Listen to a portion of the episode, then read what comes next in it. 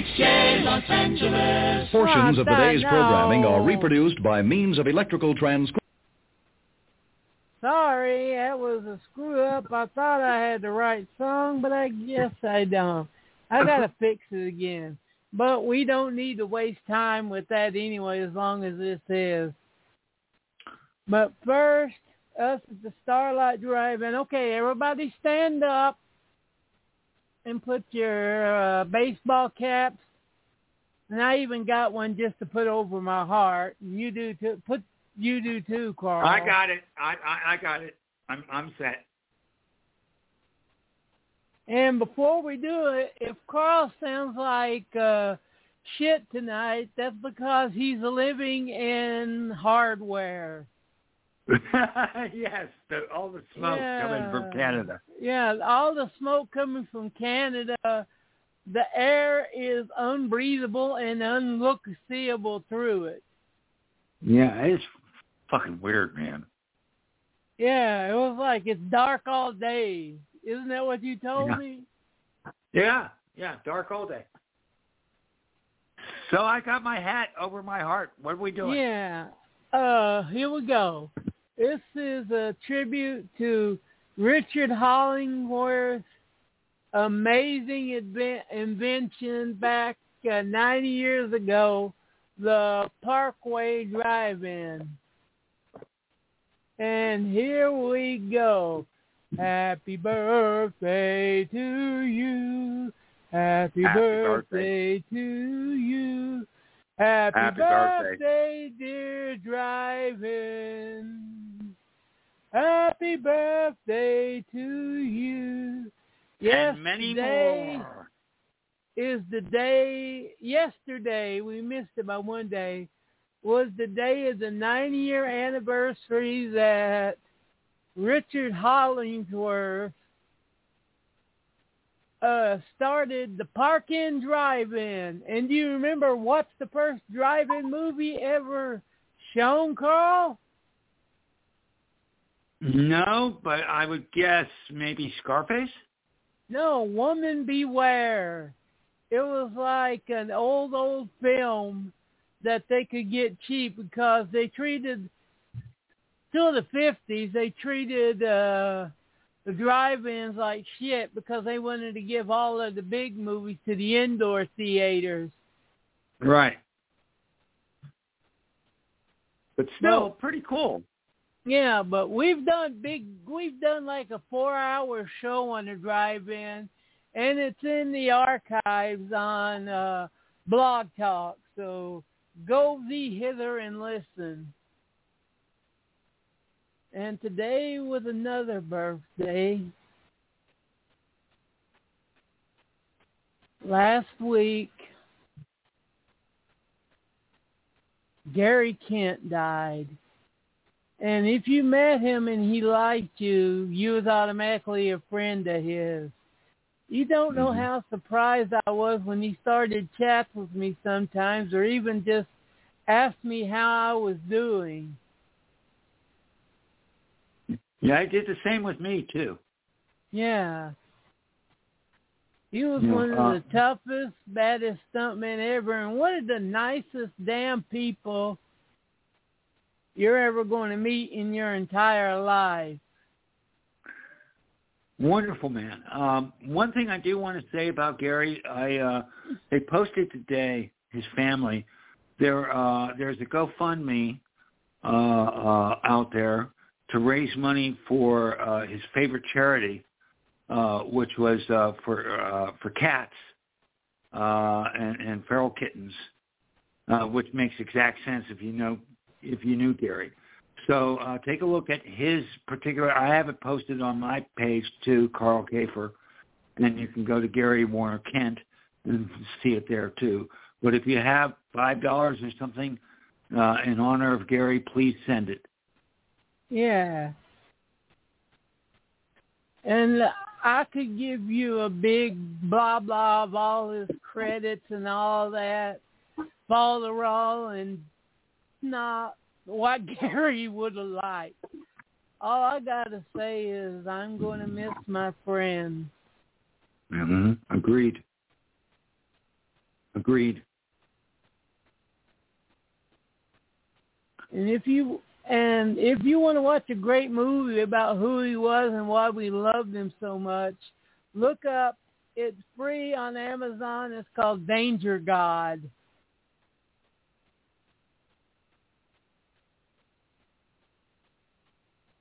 And What's he's joined that? Jefferson. He's jo- joined Jefferson Richard up in heaven, and they're making low budget movies, and and they're having a blast. So, yeah, hanging with his wife and uh Ray Dennis Steckler and Regina Carroll again and talking shit with uh the guy who directed The Dark, John Bud Cardos. yep. He's with all his all his buddies up there.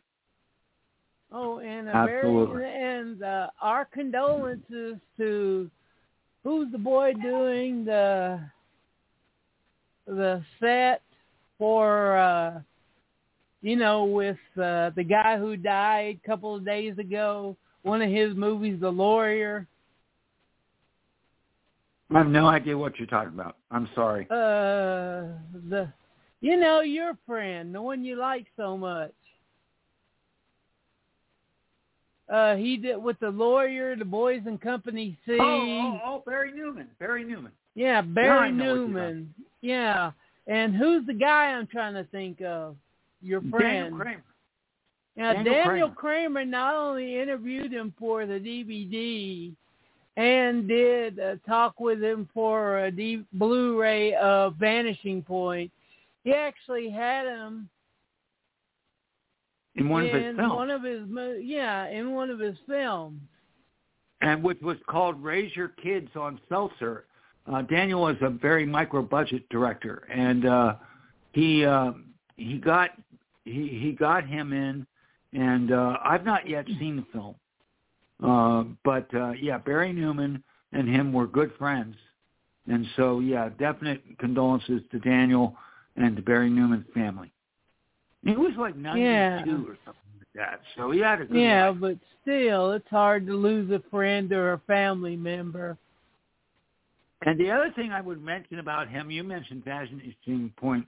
I would also mention check out the lawyer and check out the Limey. Yeah, that I I mentioned the lawyer, if you remember. Yeah, the lawyer and, and, and the Limey too has a great supporting role in the Limey. Yeah. But we're entering virgin territory for us fans and God, you don't know how excited us fantasy, surrealism slash sci-fi fans get when a new vein that we've been aching with all our bones to mine becomes easily accessible to us. Yes. And this one, everyone who is a cult movie fan knows this poster of the Hourglass Sanatorium by heart. But for some reason, it never was released on VHS in America. It never was released on Laserdisc. And never released on Blu-ray. Or even DVD. I don't think there was a DVD of it either. Yeah, I said DVD. Okay. So when uh, Vinegar Syndrome announced partner Blu-ray of this and the Saragossa manuscript, it was so a lot of us acted like teenagers who had just gotten their first good lay of their life. Well, you know, I thought, well, holy shit, yes. yep. I remember. I remember. And this is just pure 100% weirdness and surrealism. And it may be the, well, Carl can correct me as we go along. The, this is the only, one of the few Jewish, Polish surrealism film ever made. Well, I've yet, you know, to be honest, I've yet to see the whole film. Um, but it's definitely Jewish. There's no doubt about that. Yeah. Uh, there are some things out there. Uh, I'll do some work as we're we're watching it. But there are some things out there. Yeah. And go right now, either get your Blu-rays out if you got them, or go to YouTube and look up the Hourglass Sanatorium 1973. And let me get started and pause it at the zero mark. Which I am at. Yeah. And here we go in five, four, three, two, one, go. Okay, These here we go. films were like whispered in the dark to us fantasy fans when they came out. And it's interesting how a lot of Polish fantasy films are very Jewish. Could you explain why the Polish films were Jewish? Well, you know, again, had the Jewish slant. I mean, part of that is is is that the filmmakers were, you know, that area, Poland, was very much diaspora. You know, for for Jews as they uh, looking for new places and, and new new lands, and so, you know, from from the early Middle Ages and that there were people, there were communities that were specifically Jewish in Eastern Europe, and they were very, very much part of uh, um, the landscape. And then, of course, you know, being a filmmaker, don't forget that that uh, Yeah. a lot of the Jewish land, landowners Well, and so on and so forth. So they had money. and stuff right there. Yeah. They're all Mhm. that's all Jewish. You Mhm. know, Jewish way. And how did you love that when it pulled back that the vision outside the view outside the train is a film? Yep. And there's a title, Sanatorium Podo Hourglass, or is it called Hourglass? Hourglass Sanatorium or Hourglass Sanitarium?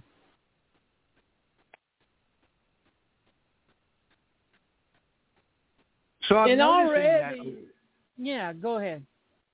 I'm noticing that a lot of the the background characters are not human. They're they're uh, mannequins, and some of Yeah. that comes in. Yeah, they're mannequins. They're not human.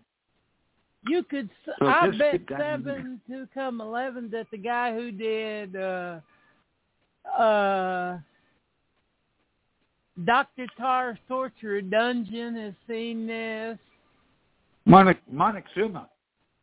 Yeah, but there's all the, from the very start. There's an unreal quality about this that you really can't put your finger on. Cause look how rusted and old everything looks. Like look at Mhm. the wheelchair with like the old grass and everything. Mm-hmm.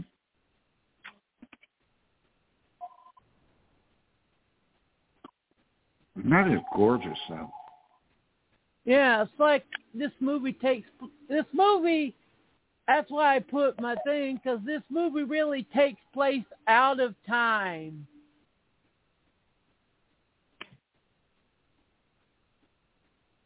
I mean, Carl could probably pinpoint a time from the Jewish costumes, but No, not particularly.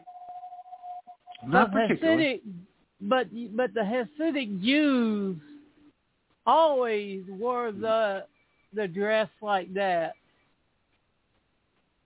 If they're if they're going to like that thing on the you know that person on the left i think is a mannequin um Yeah. but they still do they still do to this day particularly if they're going to shul or or or, or to synagogue Yeah, and this is our first reoccurring character in the movie right now.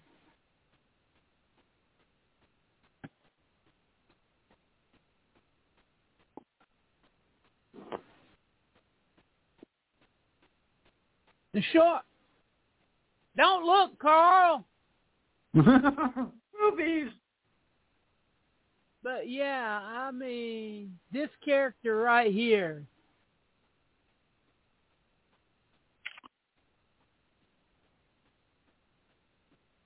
The short, the short version of this story is it's about a man who's coming to this sanatorium, sanitarium, to look at his father, to visit his father one last time who is dying.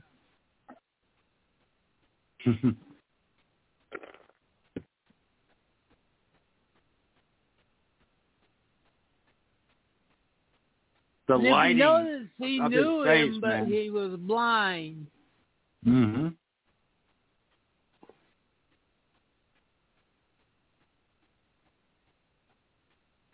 And speaking of uh, walking through the past, Yeah.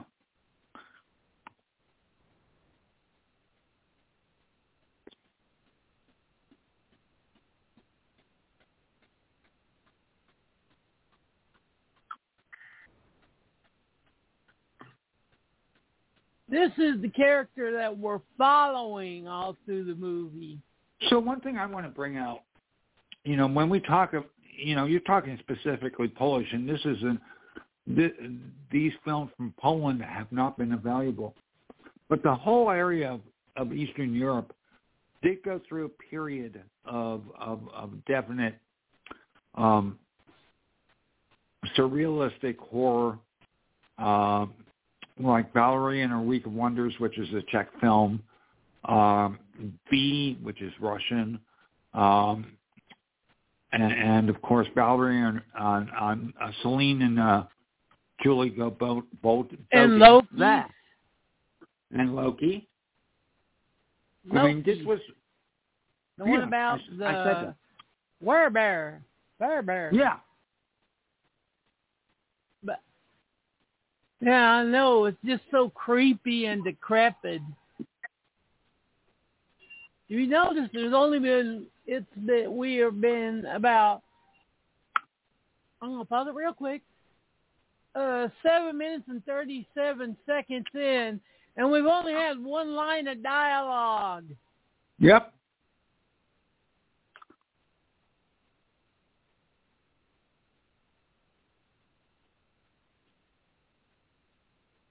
film is already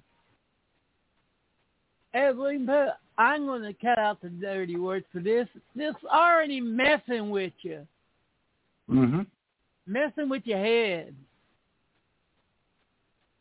And there's another reoccurring character. Mhm.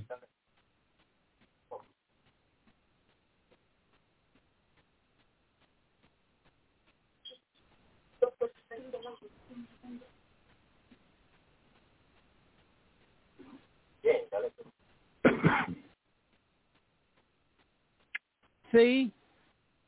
mhm.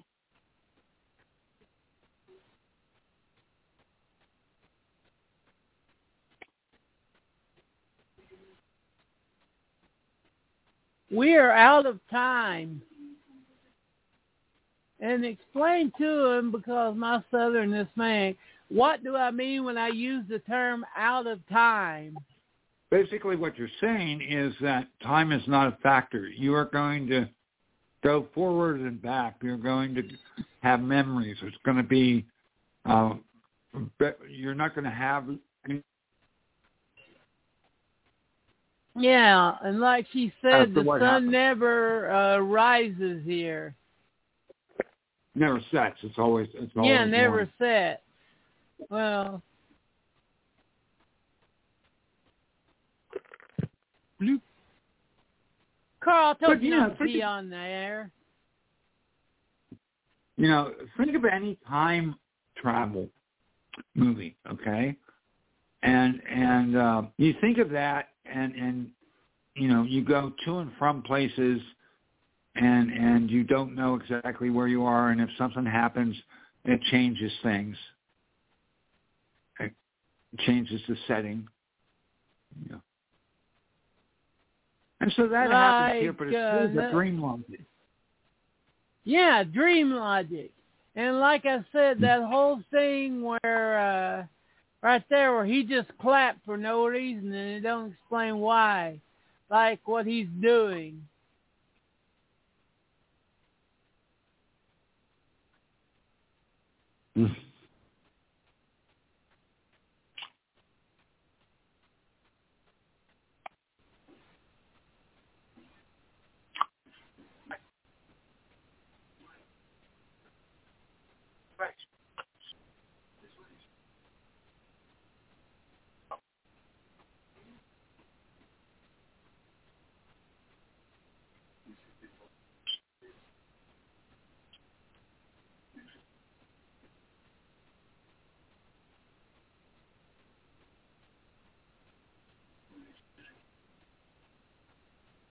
Oh, this is supposed to be a health sanatorium like uh okay.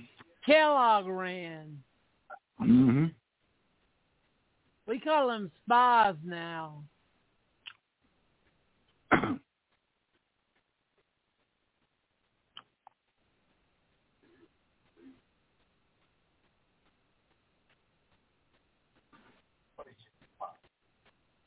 How do you like it? His his his death casts a shadow on existence here.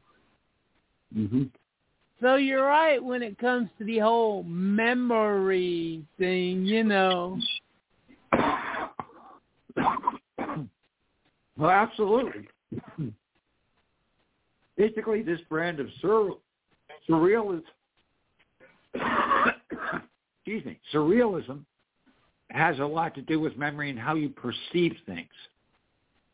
Also, there's a lot of political and sort of like social comment in these as you go along. Now, I've not, Yeah. I've not Well, seen this movie, so I can't really say say what exactly that is yet. I mean, look, the freaking uh, poster is a giant freaking eyeball. Mm-hmm. One of the most striking and eye-catching images I know. Now I want to see this on the big screen, damn it. Oh yeah.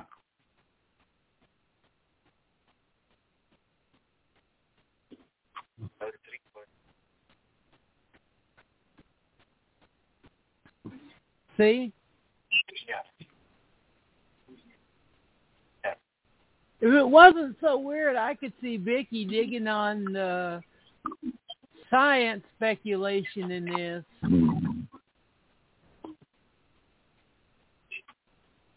You know what I mean? Uh huh. And you know where else this could be if you is a Christian and not a Jew? Well, well, it could be purgatory, Yeah, limbo. But the Jews have their own sort of version of that. Yeah. Nothing specific.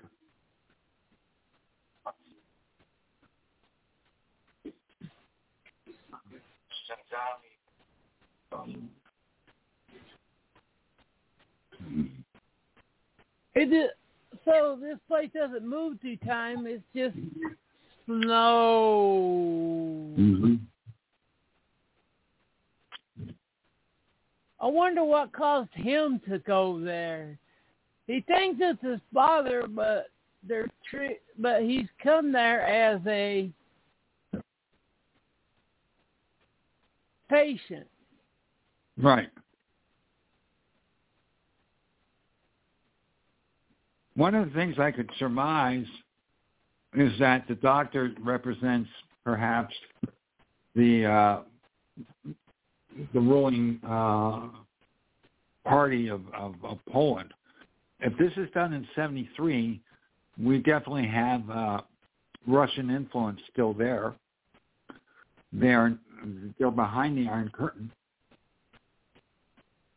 And Yeah, way, lot was Go ahead. I was just going to say this movie was uh, definitely um, canceled by the government. They did not want this release, and they they put their their foot down. They didn't want it uh, released uh, to the Cannes Film Festival in Venice, but uh, the filmmaker um, um, Wojciech Has, the director, was able to uh, uh, scurry out a, a, copy of the film to both Cannes and and, uh, and Venice, where it won awards. Yeah. Well, uh, look at the backers of his first film. Uh, I forget who else, but one of the major backers of the film was, uh, when I mean backers, I mean supporters and helped it get U.S. distribution, which this one didn't get, was Jerry Garcia, who loved this film.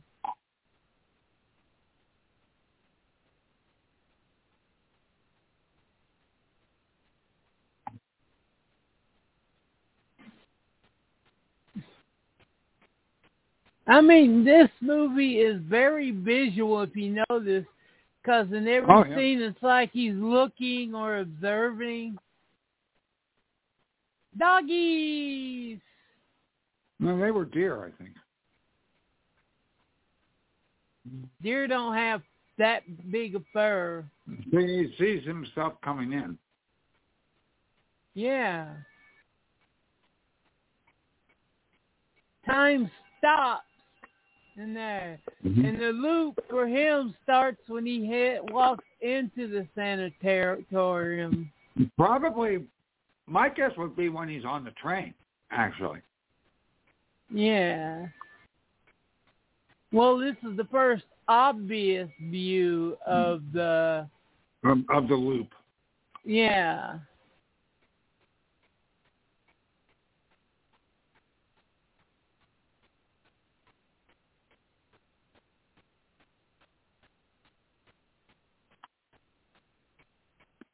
See, remember when it, he opened it the first time, it was a solid wall.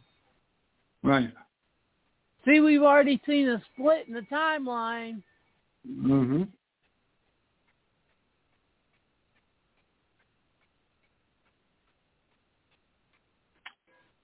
This could be the this could be the big question, which is what is time? Is time what? Mhm.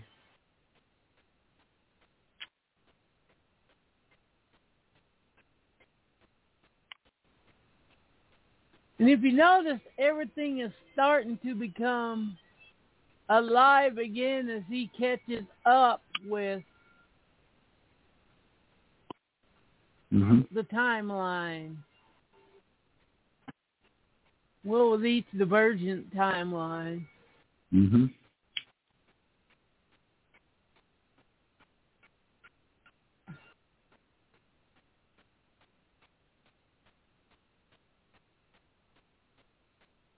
That's the same little girl that let him in. And that's his dad. Oh, This is father. not bad. No, no, I take that back. That's not. I'm not sure. I bet that's his mother. That could be.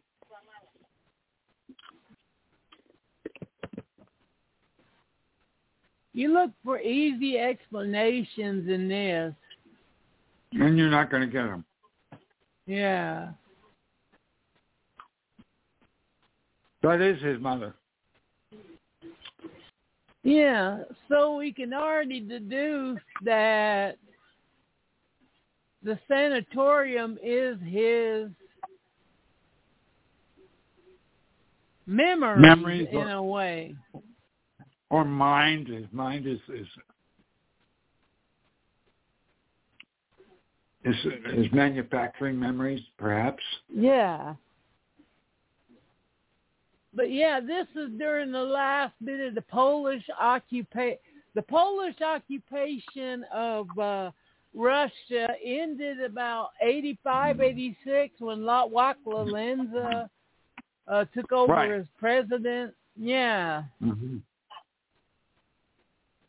Anything that was considered anti-communist was pretty much banned.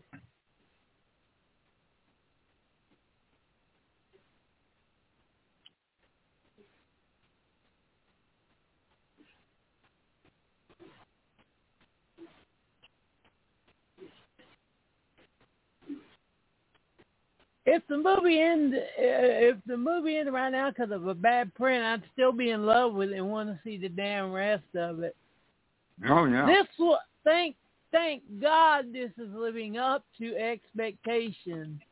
Which after all the lust for this throughout the years, did you hear all the screams that came from behind that door? Yep. But yeah, after all the years, usually when you see a movie with all this anticipation, after let's see, 73, 83, 93, 50 years.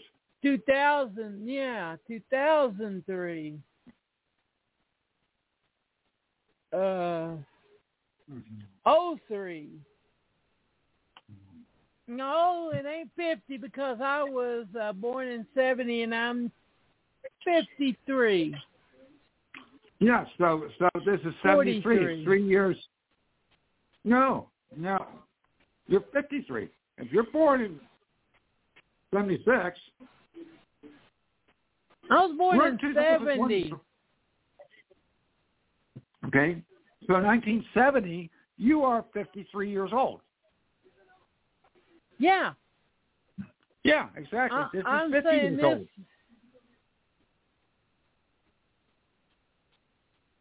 Three years after you, it's 50 years old. Hey, I've done that too. Mm-hmm. Hey, that's when I visited you, Carl. Oh, there's your rabbi. I walked the vineyard of a stoop.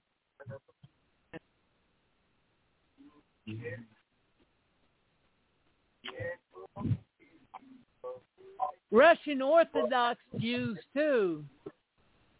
No, Russian Orthodox the- is Catholic. No, no, no, you got it wrong. Remember, Bakshi's family was Russian Orthodox. Was Russian Jews. Russian Yeah. Orthodox is the Catholic. Russian Orthodox is Catholic. They were Russian Jews.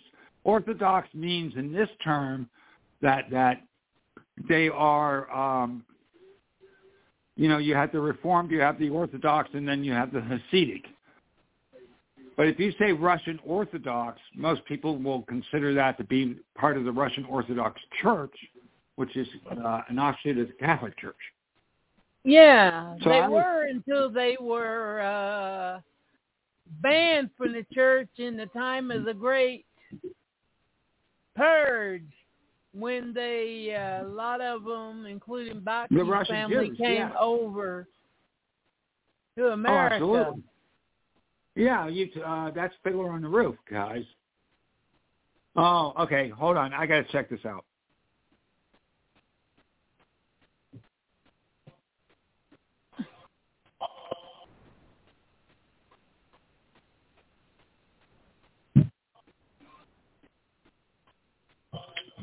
Now you're beginning to understand why I call this one of the most Jewish movies ever made. Oh well, absolutely. And that's another reason the Russians banned it because pretty much, like I said, at the time of the Great they were very Purge, they- anti-Jew. Absolutely. Yeah. Praise him with the drums and dancing. This this is Psalm. Um, which one is this? Psalm one thirty one, I think. Yeah. Yeah. See, there's no time, no straight religion, you know. Well, well, this is part of the Psalms. So, so this is. Uh, they definitely use the Psalms, Jews. Oh, I love it. This is great.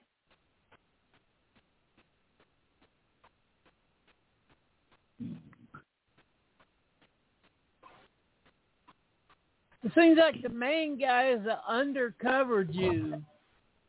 Right. And her talking about her father goes away as a thing and only comes at night could be from uh hiding the fact that their father was murdered for being a Jew. Yeah.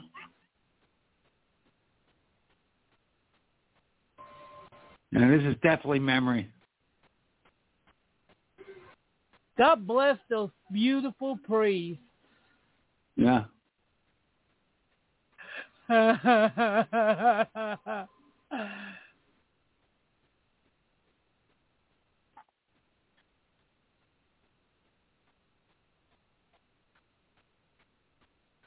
That's your kind of woman, Carl. Pull you into a window That's or his grab your hair. by the way. That I think that's a, another version of his mother. I don't know. Still, that's your kind of woman, Carl. I got no problem with it.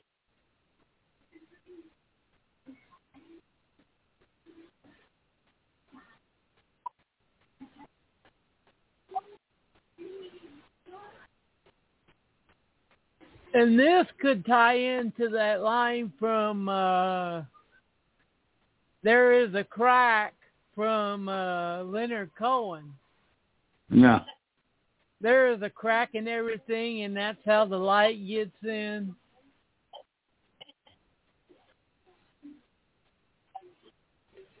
Because if you notice, he put a lot of Jewish stuff in his songs too.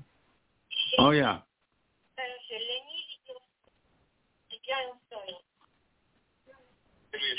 That's a Prussian helmet. Right. So he is now like he's now like nine years old. Okay. He's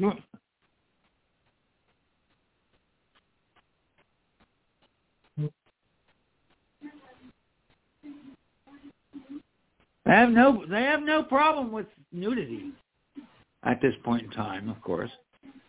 Of course it's Well, you can't you can't deal with someone's honest memories without the first time they seen a woman naked, blah blah blah. You know. Suk suk suga. Ooh. But you know what I mean. Okay, I got I got I gotta say, that is a nice tuchus. I'm just saying. I love how they're lighting it up with that uh red stuff, whatever it is. Mhm.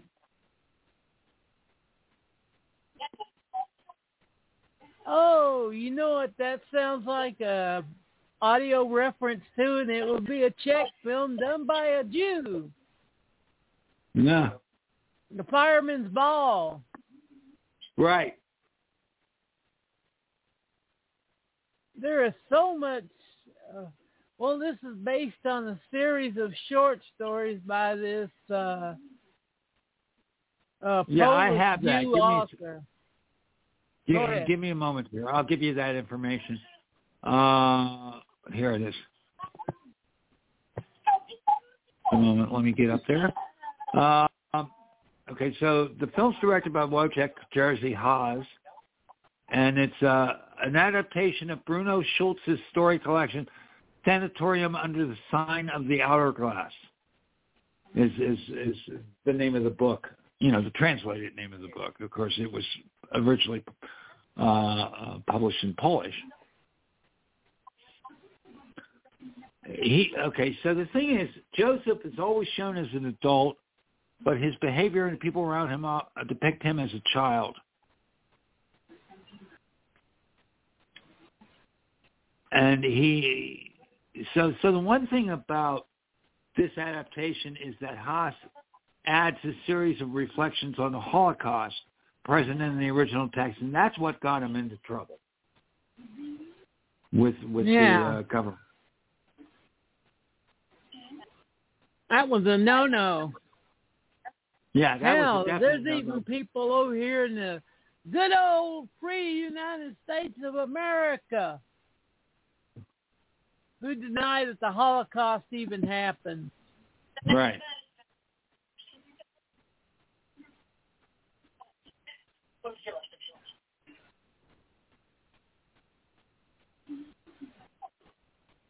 See another book.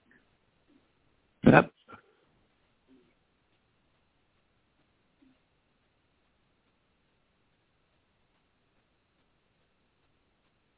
I know which one you'd read first.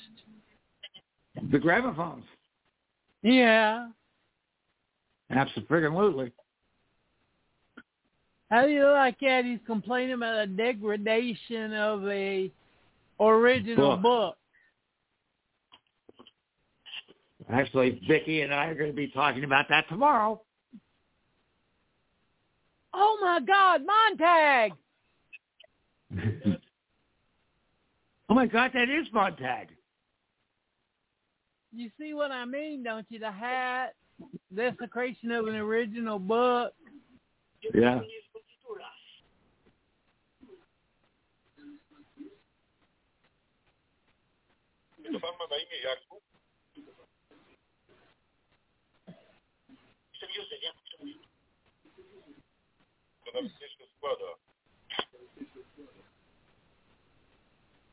To pan ma na imię Jakub? To nawet nie się składa. Ale czy nie mógłby pan wyjść stamtąd? Przecież w ten sposób nie można rozmawiać. Przepraszam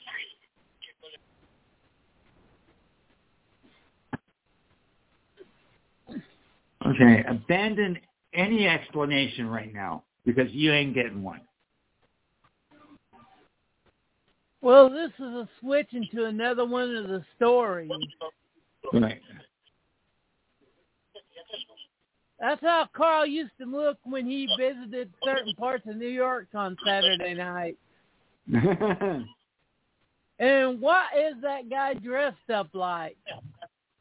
like like a, a Amazonian maybe? Aztec priest. Aztec priest. Okay. Yeah. More religion. The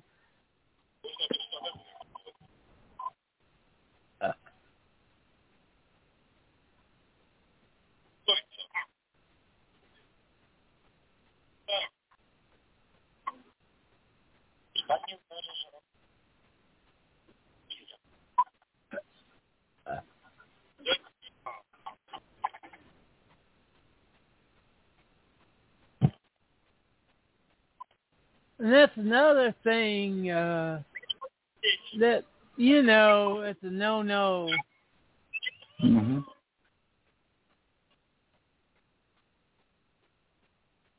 Abandon all hope ye who shall enter, Who enter here, here? wanting logic.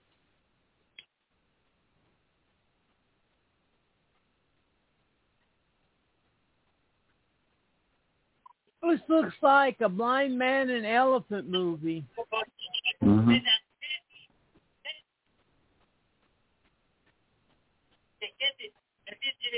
Okay, so so he's like the he's acting like the main rabbi, the head rabbi of the whole area. Well, Because look at the hat. Look lot. at his hair. Yeah.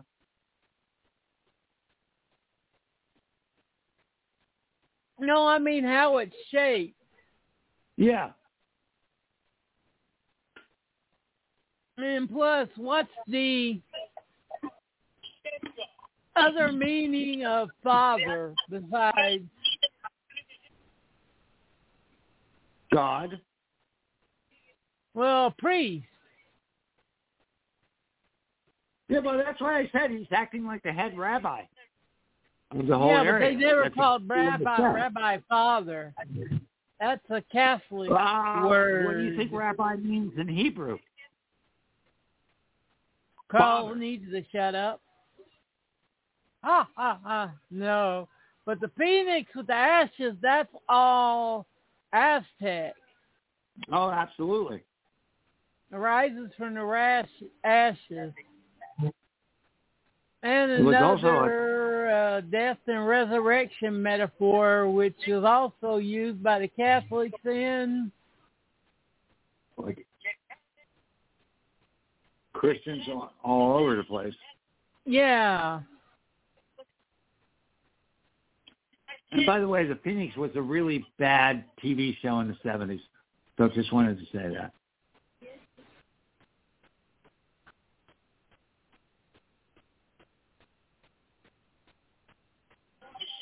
What do you think about that line, Carl? Like a soars in the air like a phoenix. Well, I mean that a book is a myth, my son. Oh, absolutely.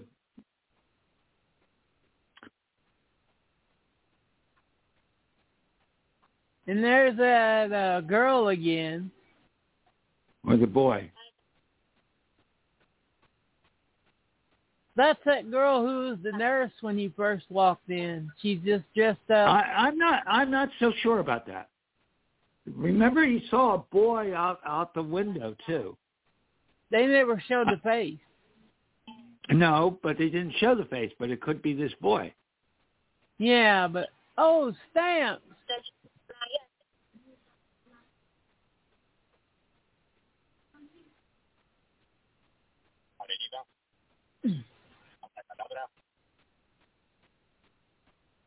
Magic words. Mm-hmm.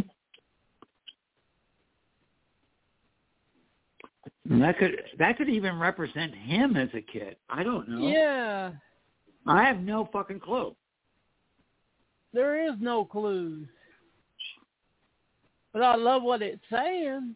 I don't know what it means, but I love what it's saying. And what it's saying is what was dangerous. You know what I mean? Mm-hmm. Now they look like zombies.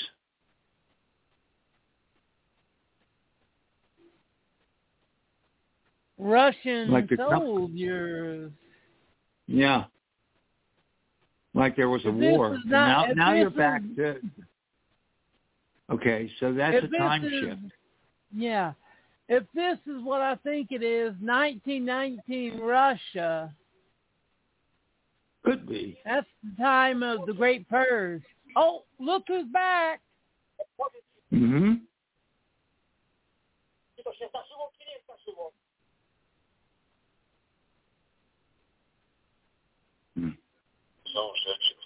Oh.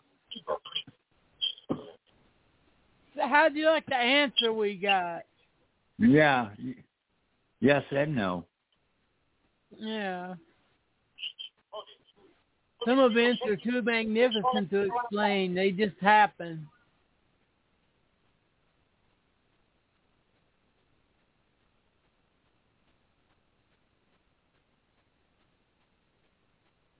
I will tell our yeah, I will tell our listeners and our watchers right now. If you don't think I'm going to go back and watch this like three times, and I would suggest that you do too. Uh, Well, Oh, it's like, elephant. uh, yeah. It's like I told Tracy, I will get this. As, you know, this will be mine. Oh yes, you know.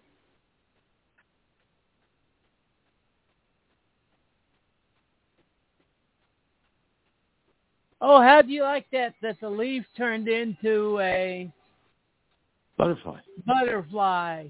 You look at Mhm. something from one side, you see something different. But if you look from the other side, you know, you look at one side, you see a leaf, and the, yeah. Well, it's all perception. This is all about perception. What do we really see? You know, uh, uh, how does time, you know, have an effect on that?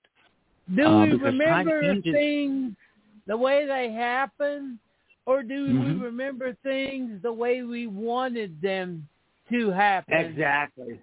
No, that that's exactly it. It's all perception.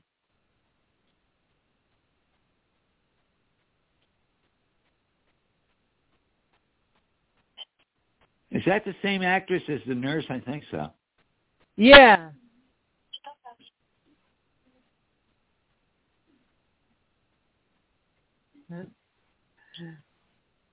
Tracy said, I have this up on my iPad, and then she heard like her jaw drop. She said, freaky greatness. Mm-hmm. And I agree with her. There's some films that when they're surreal, you want to know why.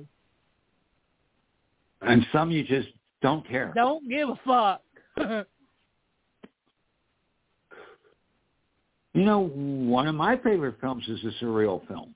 My number two film of all time. And it also came out the same year as this. And that's A Lucky What? Man. O Lucky Man. Very surreal. Not nearly as much as this, though.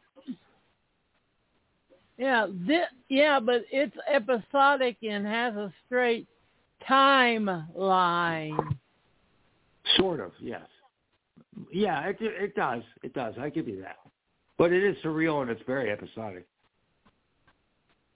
This one, there's no. Yeah, this there- there- one, yeah, you try it- to write down a timeline and and there's no fucking way. like characters appearing out of nowhere. Something beautiful, something colonial, terrifying, abduction, produced betrayal.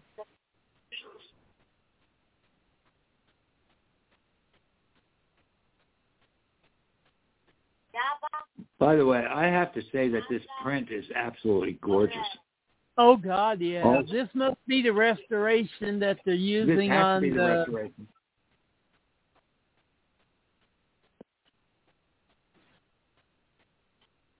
And how many times have you read a book or a story after so many years and you realize and right now with him saying a stamp book is a universal book, hmm I'll get back to my thought. He he's saying that everything is how you look at it. Yeah. To go what I'm saying, how many times have you read a story that you did uh, that you read about 20 years ago, and then you read it 20 years, and it's not the story that you remembered you read. You either added details, left out details, but you remember vi- vividly the story that you read. Right. Every time he crosses a wall or a boundary, He goes into a different place or a different yeah, time. different place, different time.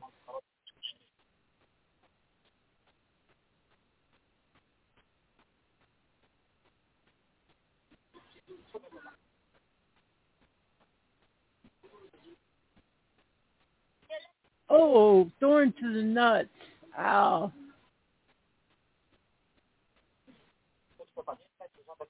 There's no final Mexico.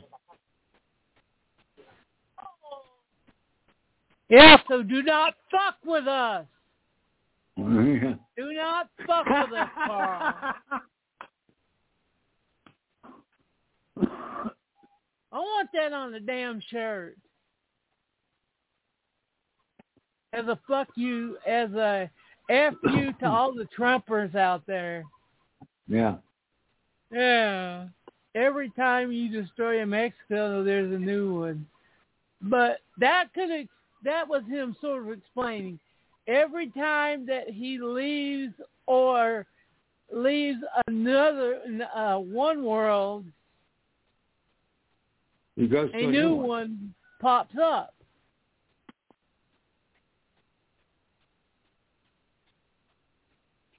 Oh, monkey.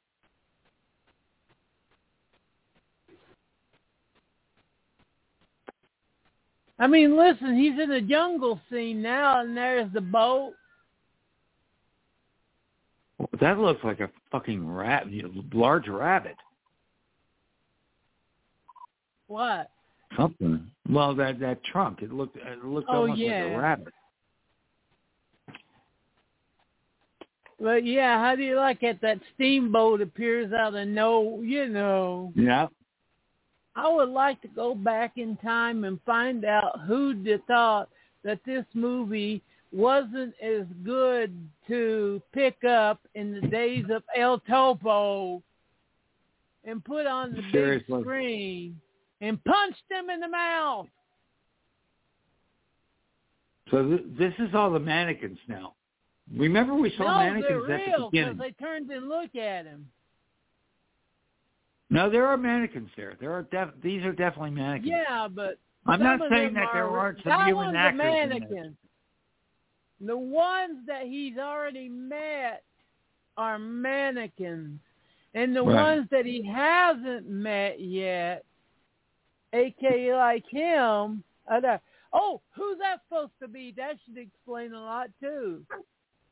Hmm. Didn't you recognize who his co- what the costume was? No, I haven't seen it yet. The Don Quixote guy sitting at the oh, chair. Oh, okay, gotcha.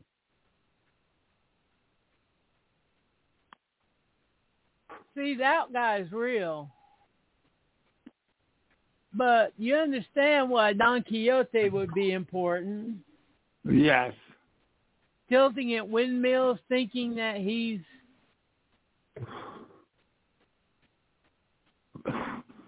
As I said, forgive me for my coughing, and the, the, the smoke is just horrible. we already said that at the first of the show.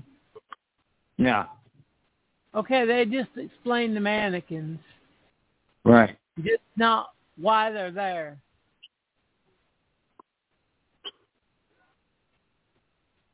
Polish history lesson, folks. Mother stalking. James Fenimore Cooper. Addiction to masturbation ruined his life. You know, so it looks like like a guy I know, and I would believe that masturbation ruined his life. Actually, masturbation actually keeps me alive. So there you go. No, the fact that I'm not near you with a gun sometimes, or a knife, or a ball bat.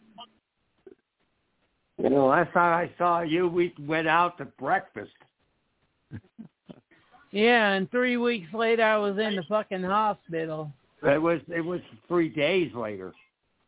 No weeks, because after that I met Josh, and then uh No, no. Josh saw you in September, and I saw you in October. no, Nothing, it was, three the same days. month. It was the same month. It was within a month, that's for sure. Yeah, he came like a couple weeks. uh He came like a week after you. Uh,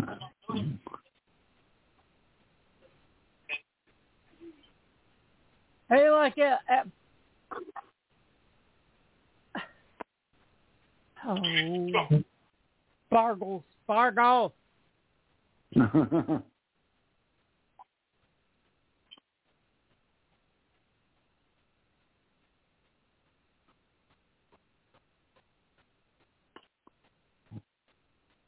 I'll be back in a minute. You go on and talk. okay, fair enough. i urodził się nawet wcale. Wiesz, no zobacz. Przepraszam. So I'm not really saying too much other than like really focusing on the film and, and this particular segment. But while Stephen is around, let me just give you an idea of the director. Okay, so the director Wojciech Has, he was born in Krakow, Poland in 1925, graduated in 46 from the Krakow Film Institute, uh, made a number of documentary shorts, and his feature film debut was in 1958. The Noose. And uh, the two films that are released uh, for the first time in America is this one, which is The Hourglass Sanatorium, and also then uh, uh, the Saragossa manuscript. Uh, but he also uh, did a version of um, did a film called Lydia Ate the Apple which uh, is 1958. Um, and the rest of the films I'm not familiar with. But uh, but the funny thing is these two films, and particularly this one, has has has such a great uh, um, cult reputation of those that have seen it. That yeah, it this is movie would have been big on the midnight circuit.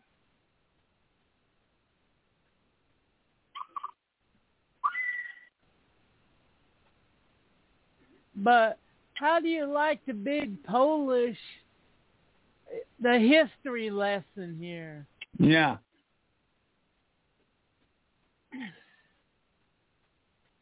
And that's a dangerous thing to put into a movie too, especially someone that likes to create their own narrative, hmm which is another metaphor in this movie. You know what I Yep. mean? Yeah, absolutely.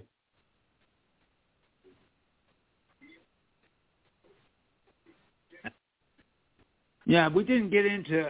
I was telling him about the director. Uh, the Okay, go automaton. ahead. No, no, no, that's fine. I'm done with it. But the automaton too, and the idea of of these are controlled and they're mechanical, and they can be fixed, and we can fix whatever history is to our liking. I think is a, a, good metaphor also. Yeah, and that's probably another thing that pissed off the Russians.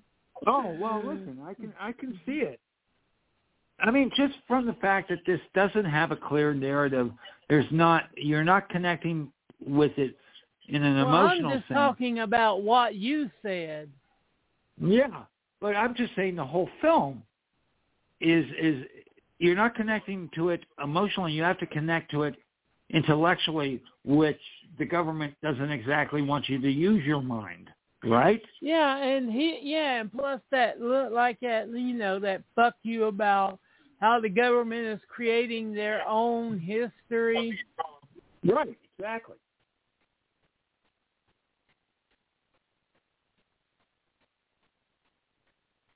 The fact that blood's coming out of it. Yeah.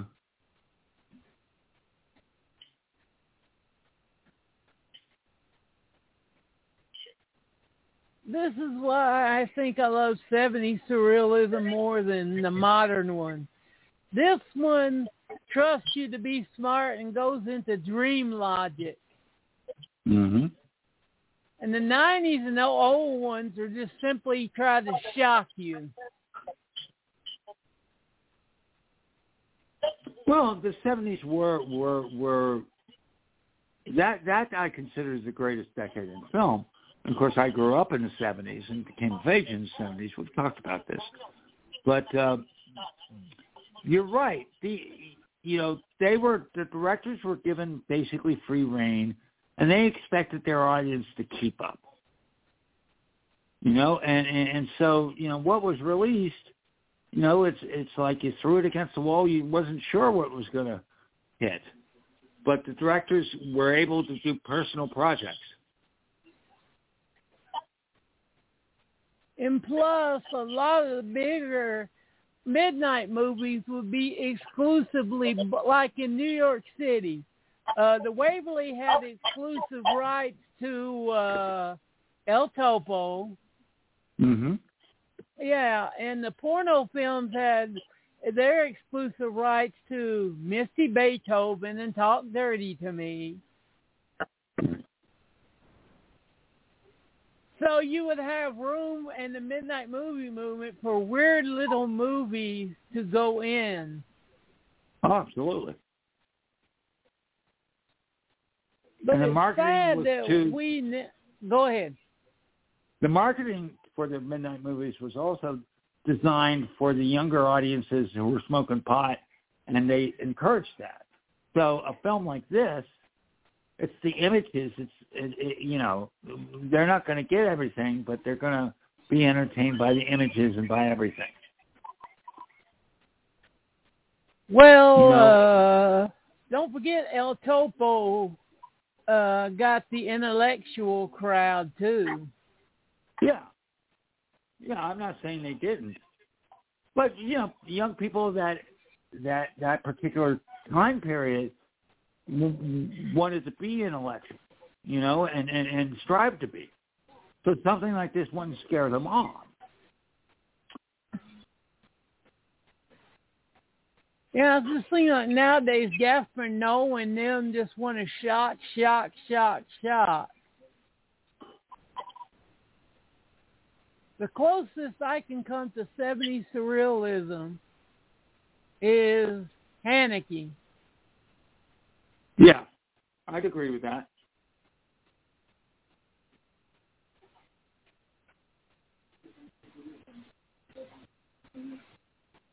And there are different takes on surrealism too. of Yeah, magic realism, fan, fantastic surrealism. Re- well, just go to the Holy Mountain.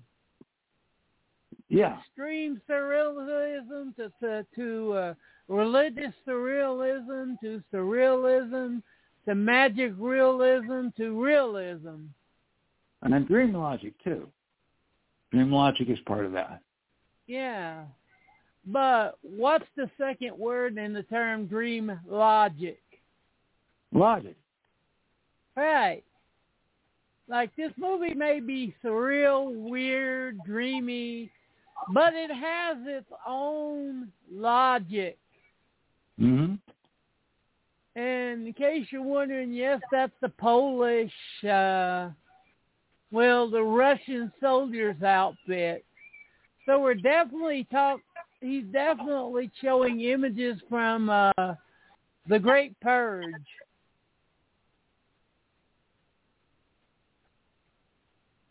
And since you're a fanatic of the Jewish, tell our audience with probably better clarity than I could what the Great Purge was that I've been referring to off and on. So Nicholas and uh, Alexandria were the Tsar and Tsaress of uh, Russia in the 19th teens, and uh, through various uh, uh, political and, and, and pressures and so on and so forth, Lenin uh, came in and basically took over, and and it became a communist. Uh, and, and Lenin then basically wanted to get all the impure elements out of Russia. And so that meant the Jewish diaspora, what you, you call the Great Purge. And again, if you want a good, you know, at least a, a, an understanding of it, simple understanding, watch Fiddler on the Roof. Because that's exactly what it's about. Well, it leads up to it. Or Well, actually, Uh, actually, you see them right at the end. They're leaving. The last Yeah, song, they're what I all mean. leaving. Yeah. and let's see, another one would be the Twelve Chairs. Yes. Or and or as another adden- another addendum if we was writing like uh, annotated no, annotated note uh the first 5 minutes of uh Bakshi's American Pop Yes. Right now, I'm at the part where the woman's laying in the bed outside, which is an image either the guy, a person who did Valerie and Eureka Wonder scene.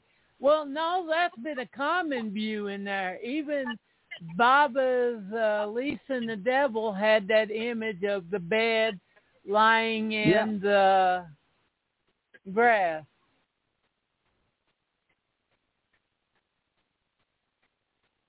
Look how important books are to him. hmm Here's our friend again. Yeah. Remember, I'm a little bit behind you because of a little boo boo that happened. I'm Oh, okay. at uh, one minute and one second. He's still Uh, okay, talking you're to the one- woman on the bed. Okay, so you're at one on one. I'm I'm going back a little bit. Okay. There. She he's talking to the to the woman on the bed now. Yeah. But I still say that Hellman has to do, and him worrying about the book right there, has to do with Montag and book burning. Yeah.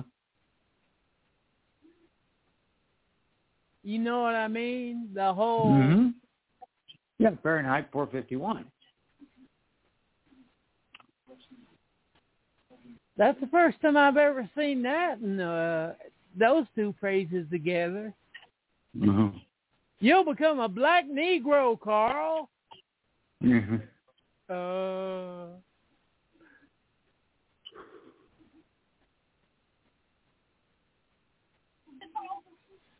That's like you going into uh ice cream shop and over two scoops and you want one to be vanilla and the other one to be the white ice cream. Yeah.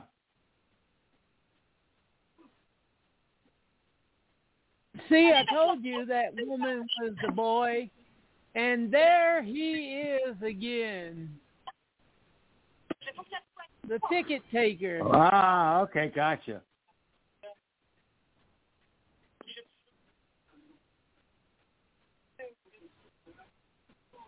The conductor. Yeah. The way he wanders around, he could be a very specific character from Jewish folklore, Well, especially with the light on his chest. well, I, I'm thinking he's a, an amalgam for death. And since he's is Polish and Jewish, the wandering or Yeah. the eternal Jew. hmm See, look, look at his chest. Yep. There's a knife in it.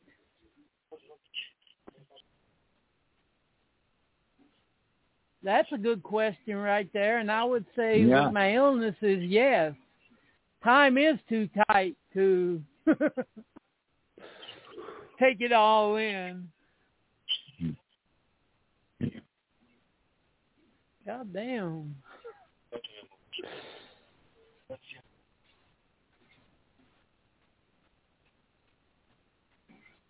To a dead end.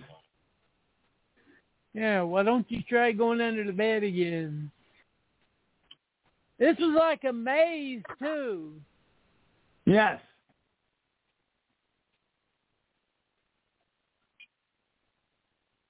Now I'm about five seconds behind you. Okay, he's under the bed now. Okay. Tell me when they showed the show what's No, on no, the no. table. Keep going. Keep going. I'm like only a couple seconds. Keep going. Okay. And right now they're showing a table covered with uh eyeballs. Yep. I'm there. And there's a, there's the the clock uh that the conductor uses except that they got you know. And there's his father. Yeah.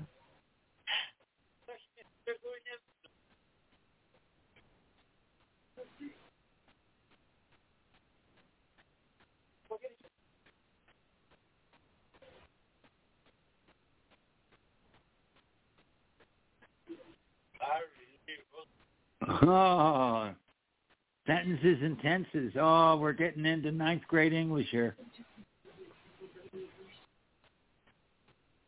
The one thing that can probably go ahead. I I was just going to ask, did you ever have to diagram sentences in English? No, because I was Uh, reading in a high school grade level in third grade. Yeah, be glad because we had to do that in ninth grade and it was fucking awful. Anyway, go ahead. But the one thing that can probably be guaranteed from fact is that his father was killed during the Lenin's uh, purge, which happened in between World War One and World War Two.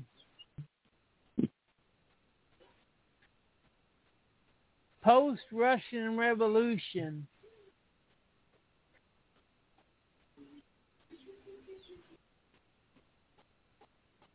Been a metaphor too, and I don't know. No, I don't. That that I haven't been able to think out the whole having him carry an egg around with him. The egg is, is is the idea that hasn't come to fruition yet. Would be my guess. They keep talking about books and, and, and how books are the uh, depository of ideas. So I think the egg uh, represents the idea. Again, And the that's books just are conjecture. also people. the depository of dangerous thoughts. Oh, absolutely.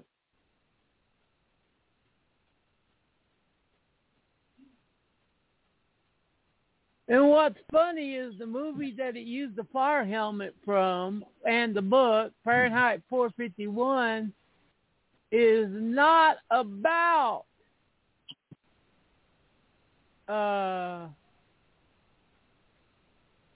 burning Book. It was Bradbury's fear of how we were over watching TV. But mm-hmm. people did, people couldn't get the double met like he the double metaphor as they talk about in this movie. Well, this movie's got double, triple, Hey, Carl, can I get you one of those and show you how to use it? Sure, why not? I give you your coffee in a quick way. The bird of paradise.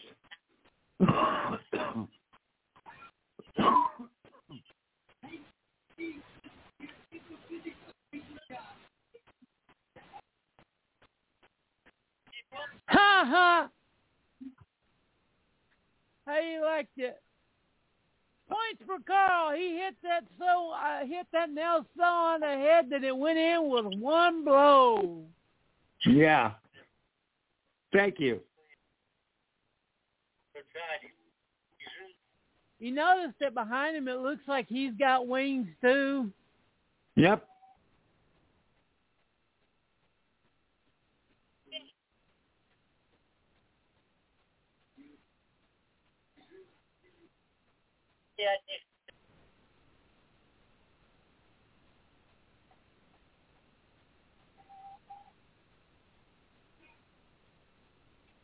Did you? That was Yeah, I see. him knocking on the abacus and saying, you know, hmm and he's found another book, Yep. The Alban Book of British Buds.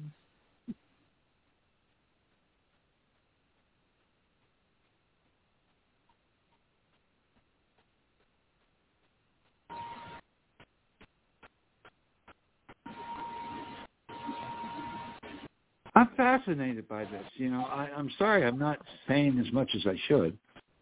Oh no, what we're saying means something rather than some of our usual silliness. Ooh, the stuff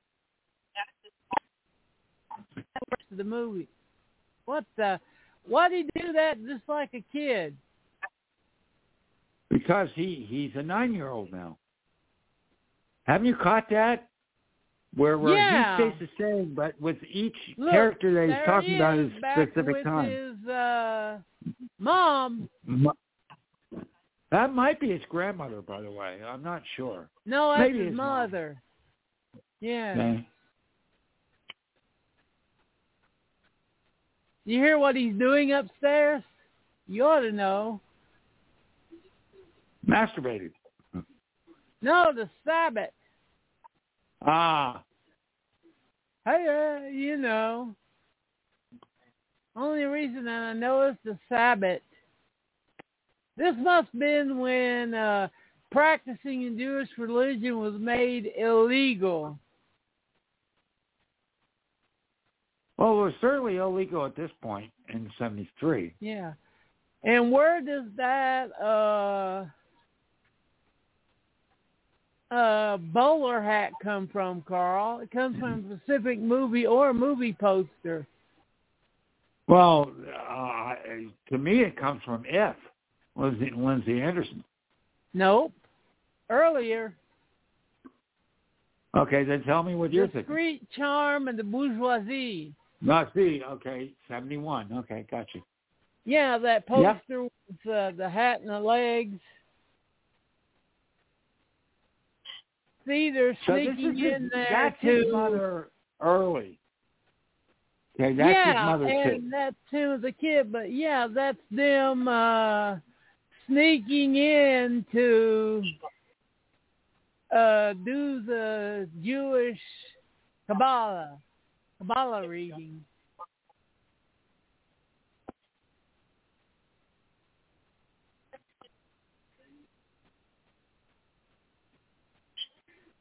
That must be the, the as they call it, the town bike. Right. Boo. You can boo me for that one. Sorry. Boo. Yeah. See, she just ate an apple just like Eve.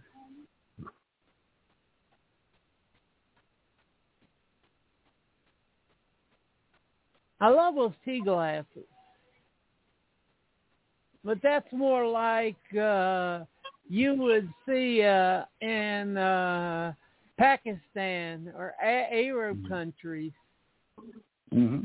The design on the, gla- of the glass.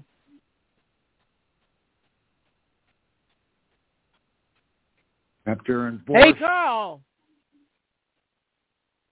this is uh, where I w- if this was one me not trying to be serious, this is where I would make a pun, which I think he is making that pun, but Yeah, let's give him head.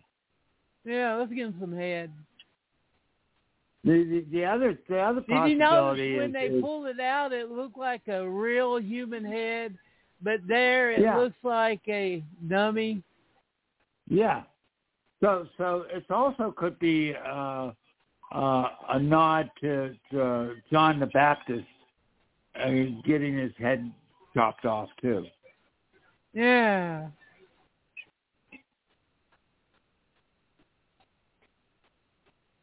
How weird is that? You know, well, I know people like that. If it's in the shop, it must be for sale. Suddenly we're in Lawrence Welk land, by the way.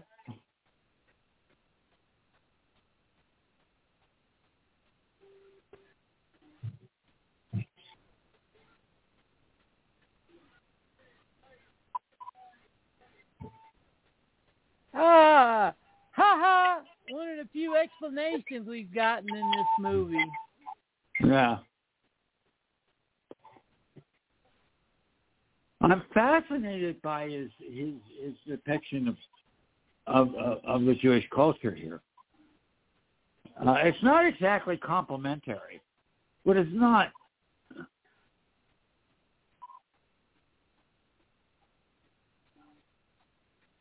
Okay. Insulting either. Yeah. Not exactly disrespectful either. Well, the fact that uh, a lot of Jewish uh, shop owners would treat the art of haggling as a beautiful art and not being uh, cheap.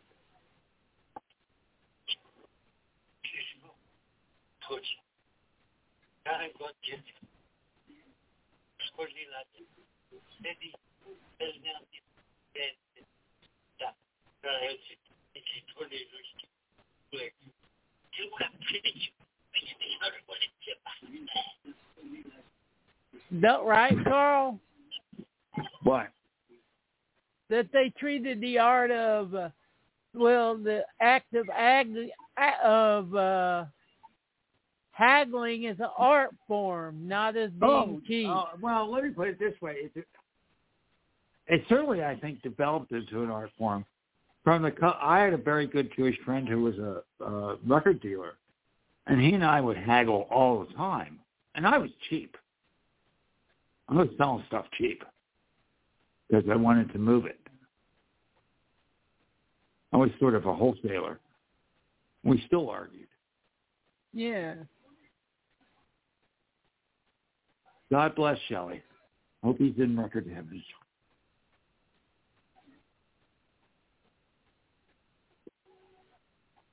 But it is surrealism, so they got to take. Oh shit!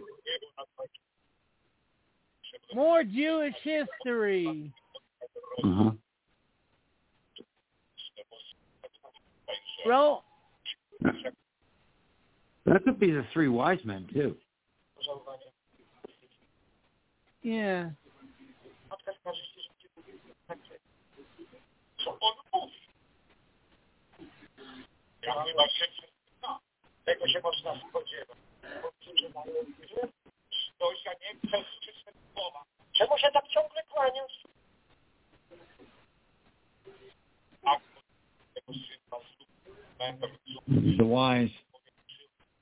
mojej. Sprzedawałem za to Look how offended they are by the C word. Yep.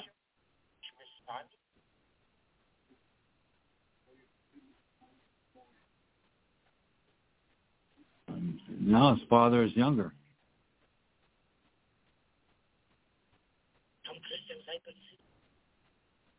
Czym zajmijka nie Słowo bogacz grają. W odpoczynku swym będzie Okay, Carl. Another religious metaphor. Explain to them what No. the seven years of plenty was. Uh, uh, okay, hold on, hold on, because that's important. Okay, it's not the seven years. It's it's the the the, the parable of the rich and the poor. well, which- that's which what he just, just said in the movie is the seven years of plenty. Mm-hmm. Well, again, they're they're talking about periods of time, but the idea is that there's always poor and there's always rich, and who has the better, you know, you know, the rich have their their their goods on earth, but when they go to heaven, you know, they don't. They go to hell because they've already had their reward. The poor always look for a reward elsewhere. So he's making that point. Now here's the diaspora. This is the diaspora here. I'm sure of it.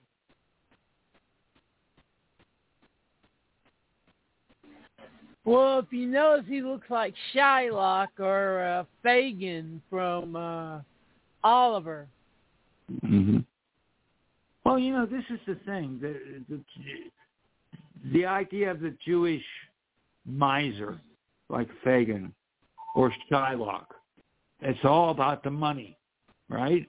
And he's making that point, Right. but that's not that's not the full of the Jewish uh, uh, uh, experience. Now I know. you're seeing I was just the talking about his clothes, his costume. Yeah, but but here he's he's really making a difference between the poor and the rich here, Yeah. and I think that's very important. this is how his dad went from being a shopkeeper Basically, having nothing. to a rabbi. Mm-hmm. That's why he showed the butterfly, the leap into the butterfly, because every life is about evolution, change from who we was to who we are. Mm-hmm. Oh, absolutely.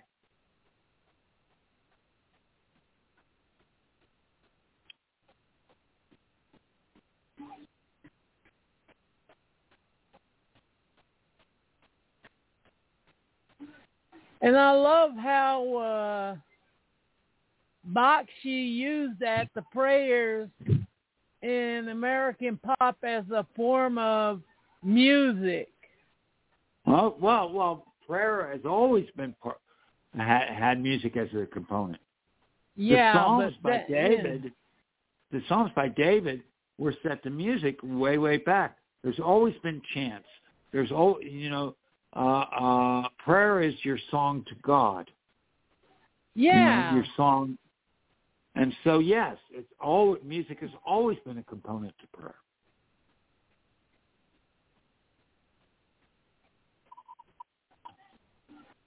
That's a Seder, my friends. That is definitely a Seder. you notice how through most of this he's just observing, not Hmm. participating. Right.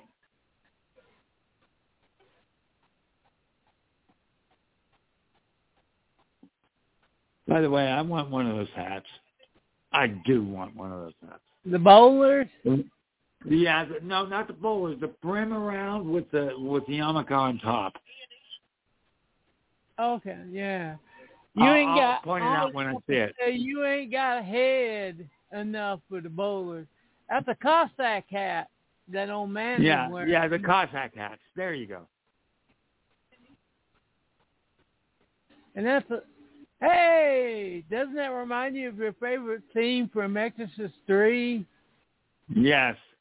That's one of the funniest things. Memory is a piecemeal thing. Yeah.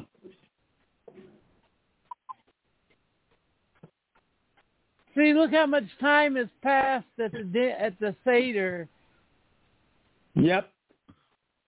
and when he just looked under the table. hmm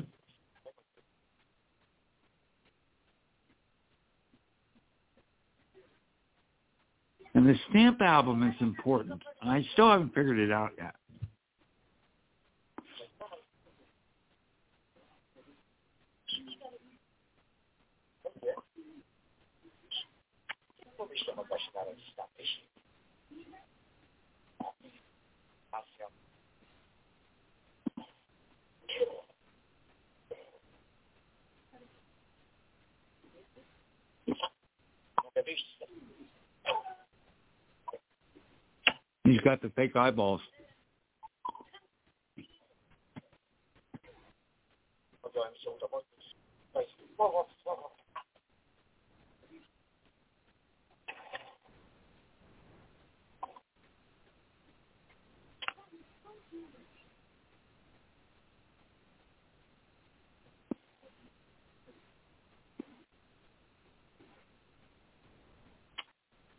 They're mannequins again. Yeah, the mannequin room.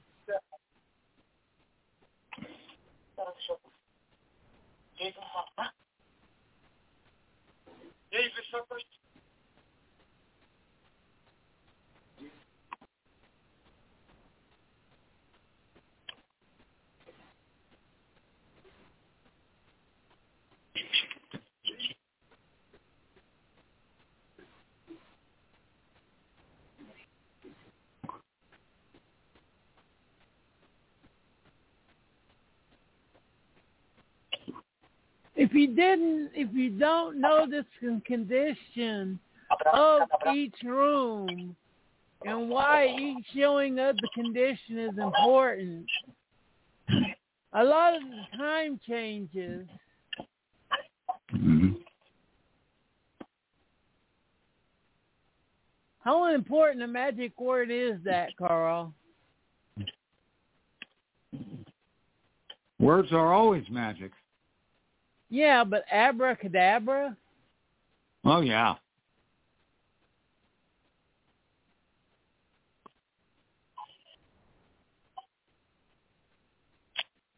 Abracadabra, alakazam.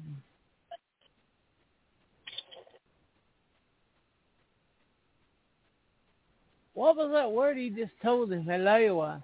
How do I what? Uh, I'm not sure. I do not know the answer to that.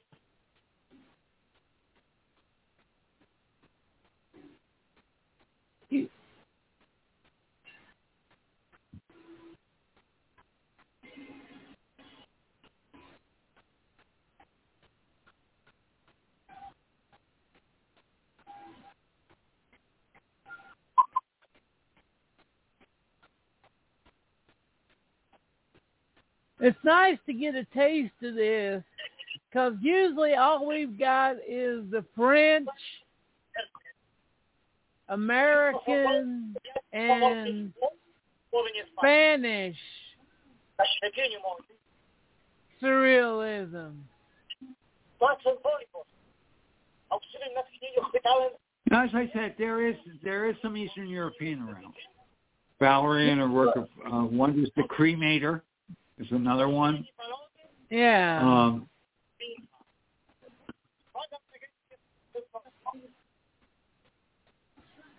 Val Valerie is French because it has Emile pork in it. no, uh, well, no, it's Czech. It, I mean, I think it was co-produced by the French. Well, The French. yeah. But uh, another one that I want to bring up, which was a year earlier, and though it's considered science fiction, it's very surreal, and it's my favorite science fiction film, and that's uh, Solaris. That's another film that deals with dream, Yeah, exactly, and, and dream and, uh, logic, and regret. oh, regret beyond belief. That film is about regret.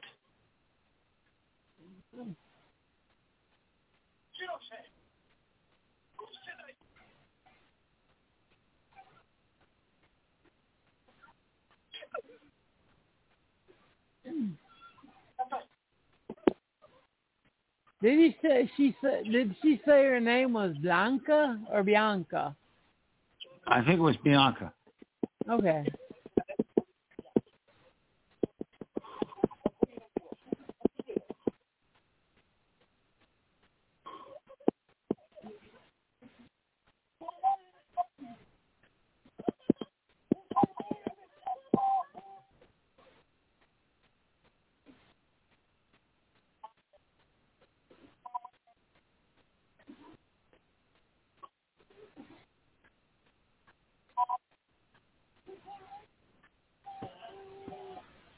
Okay, great music. Love it.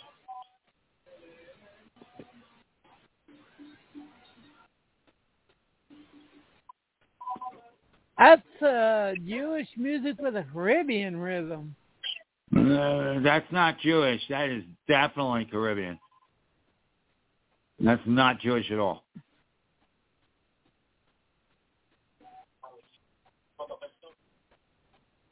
Just like there's no timeline, there's no culture line either. No.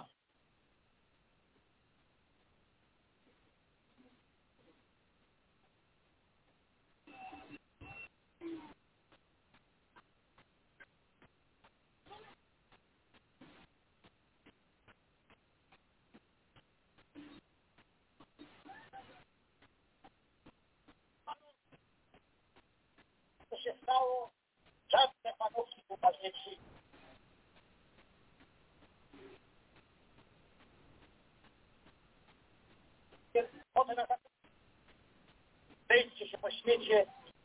I'll give you ten million dollars just like that.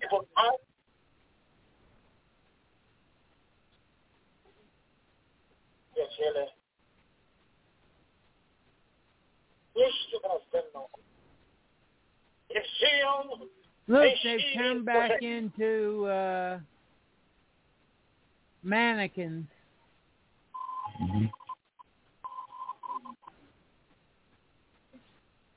Żegnajcie panowie. Tego, co za chwilę ujrzycie, pójdźcie przez drogę. Lady of the Lake. Nigdy nie porywał się Don't ever try to guess God's intentions. You ain't fucking God.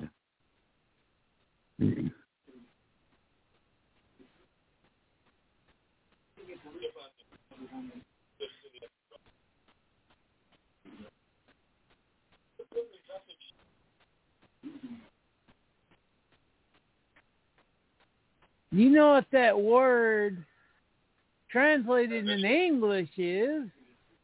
Chyba, że sen ten został zauważony z najwyższej Ignorambus. Yeah. Ignorant. Yeah, ignorance.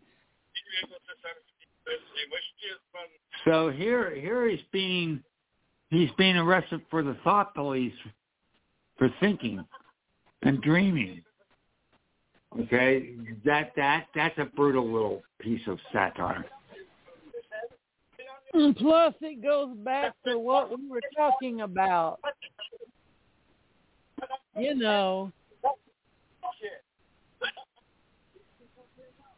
because pretty much they did kill you for having the wrong thought.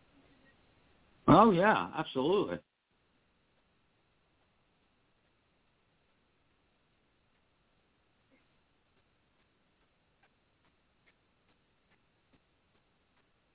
This makes me wonder: Has he been dead throughout the whole movie, Yeah, it could be Er- too. or is this how his father died?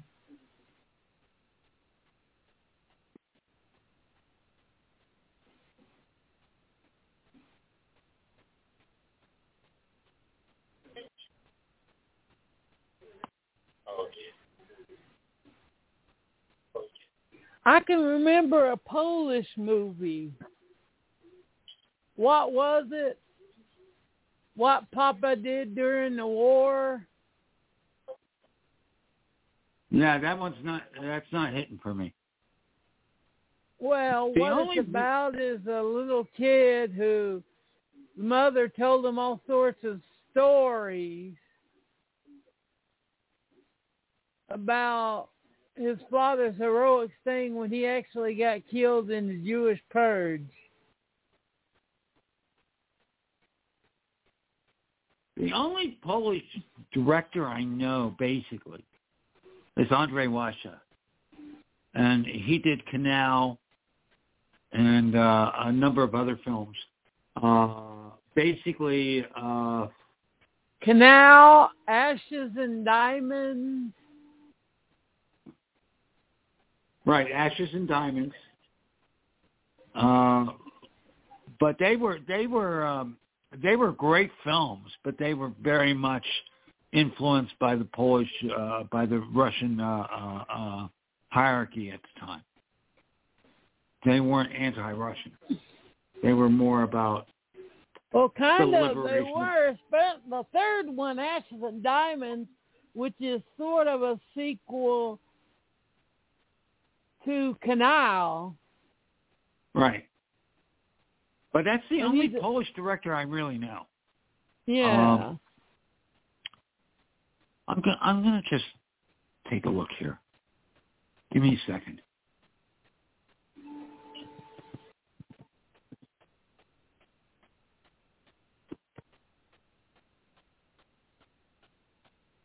and now he's saying the true secret about his father. Uh, See, there's the hat.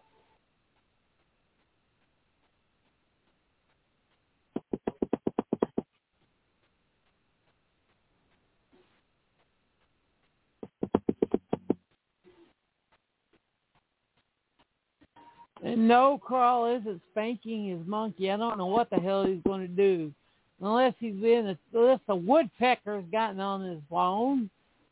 hmm.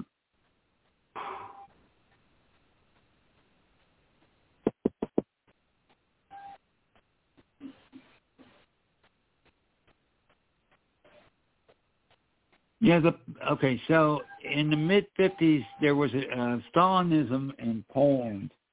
Uh, basically, uh, disappeared, or and then uh, it gave rise to the Polish Film School, and uh, you have the early films of Roman Polanski, Krzysztof Zanussi, and Andrei Wajda. I forgot about Polanski. Well, he Yeah. made so many uh, U.S. films. Well, if you really look at Yeah. it, he never really did make a Polish film. Yeah, he did. Knife in the Water is Polish for sure. Yeah. Uh, there also another one that you would know is Agnieszka Holland. Yeah. uh, who came out about the same time. And then, of course, you go into the 80s and 90s, and you got Christoph Kozlowski and the Three Colors. But that's See, way look, past he's dead now. hmm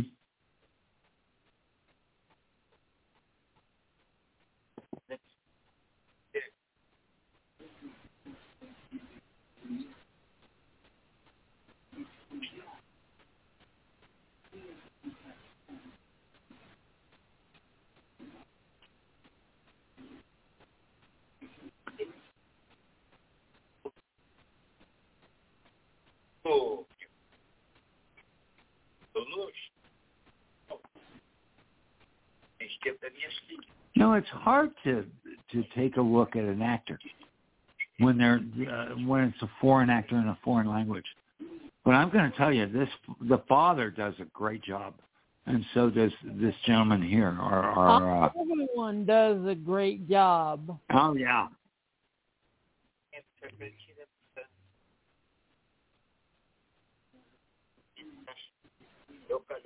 lokaloptyka.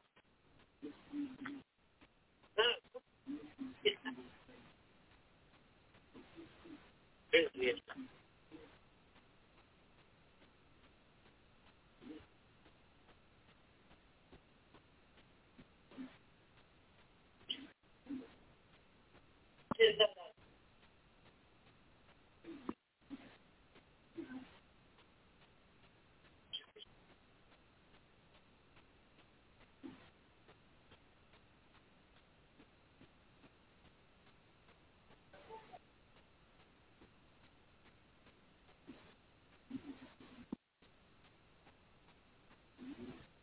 My sister used to have a brass bed like that. They Back ready, when we were kids. ready, lay on your old little brass bed.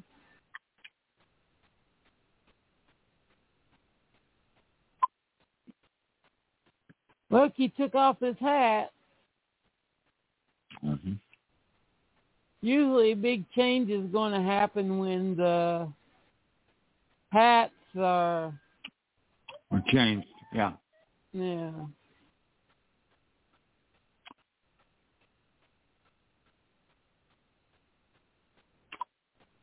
And if you don't think we're the- surreal, that with them climbing in the windows and things like that, that's Mm-hmm. really how the Jews had to predict, had to uh, do their uh, Kabbalah worship Right. during the as I call it, well the Great Purge. Okay, so so just want to uh, correct you in a little bit. Kabbalah is a is, is a very small segment. And basically, uh, you're talking about about their Shabbat. Okay, not Kabbalah, yeah, the Shabbat. Yeah, my bad. Okay, so I, I I just wanted to make that correction. Yeah. You know, if if people don't realize who's listening to this, I'm very much into the Jewish uh, um, culture. I'm not Jewish myself, but I I um, I have very close friends of mine who are Jewish, and I've been to Shabbats. I was actually a, a choir director at a Reformed synagogue, also. Hey, Carl, they're showing the sink in your apartment. Yeah. Or my Dirty room. I don't have an apartment anymore. See, they're not let they're not letting them get out. Mm-hmm.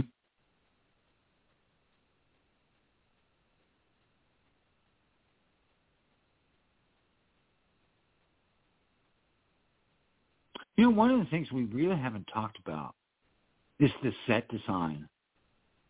It's just amazing. And seriously, Remember when he first walked through that graveyard? The set Uh-huh. design had it as a snowy winter. right? And if you look at the tombstones now, you'll see that it's a Jewish cemetery. By the way, I, I, I gotta I gotta love the uh, the breasts and the nipples that that we're seeing. It's not overemphasized, but it's there. Of course, they're hookers. Yeah.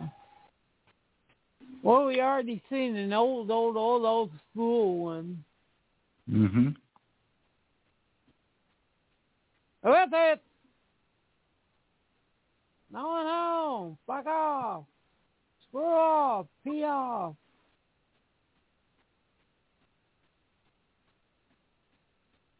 Now he seems like he's starting to fight the past and go his own way.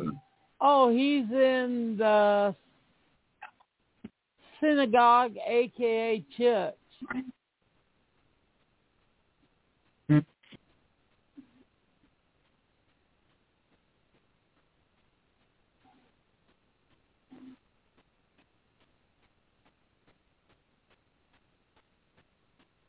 Bugs and oh,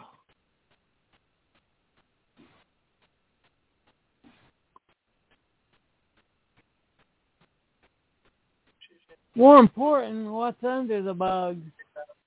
hmm Well, Well, it's- it's- well, it- well, well, that would be the Torah.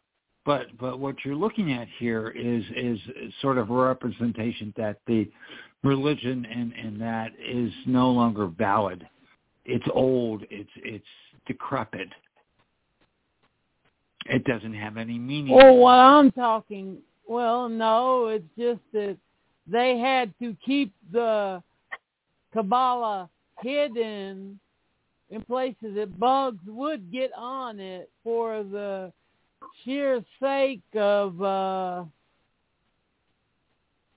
you don't want to get caught with any uh Jewish paraphernalia. Yeah. And by the way, again, Torah, not not not Kabbalah, but that's okay.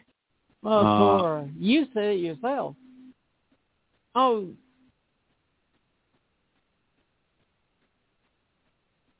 But Torah, Right. yeah.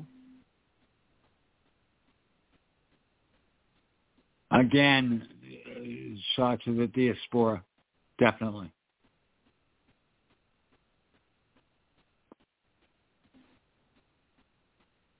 And uh, one other, Another- thing that we really for- ha- go ahead. I was just going to say that another word for the uh, diaspora is pogrom, and that was from the Russian uh, state.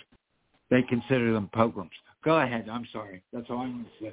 And the one thing that we re- another thing we really haven't talked about is uh this movie's a hell of a lot about his relationship with his uh father without him thinking about it. Mm-hmm. I mean, everything has to do with his father, and this is definitely an image from uh, the black, the Great Purge. Right. And the reason why it's called the Great Purge over here is the real Jewish term is unpro- is unpronounceable, so we went for the closest translation we could.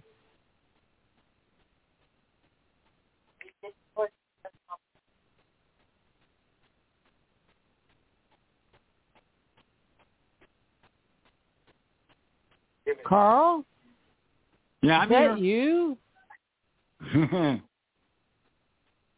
so the idea of, of indulging and having what you want could either be hell or it could be purgatory also. Could be Yeah, both. well, I'm just talking about that line. I have diarrhea after I have my oh, diarrhea. tell me about it.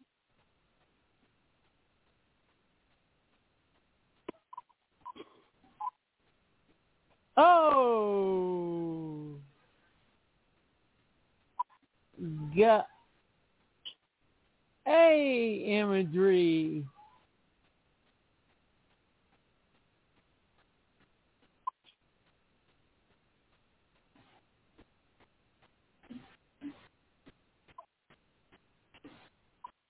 So true. You know, again, this could be hell too. I mean, you're not sure exactly Well, what is going I on. I would here. say this is like uh, visions that he had of his father that he had mentally suppressed. Mm-hmm. You know, That my father was a good be. man. My father was a great man. Da, da, da, da. Like my father was a of a bitch. But I prefer to remember around these shows that the guy who took me to the drive-in movies who loves sci-fi, blah, blah, blah, blah, blah, blah. Yeah. Oh, a yeah. very censored version. And it happens when you die. The real you don't get talked about. It's the censored version. Carl was a good religious man. We all loved him. We all never had an argument with him, and we're going to miss him forever. If you say that, at, if you say that at my funeral, I'll make sure that Dickie gives you a, a goddamn uh, raspberry. Okay. Yeah, but you know what I mean. I'm not saying that as you. I'm just saying that honestly. That's how we're all remembered. Oh yeah, we are absolutely.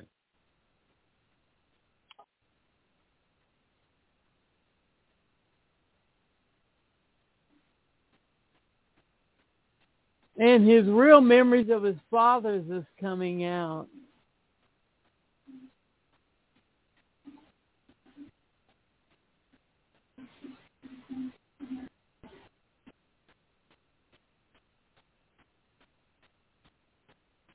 And with all that word about sleep and purgatory and all that, I would say it doesn't say. I would say that uh,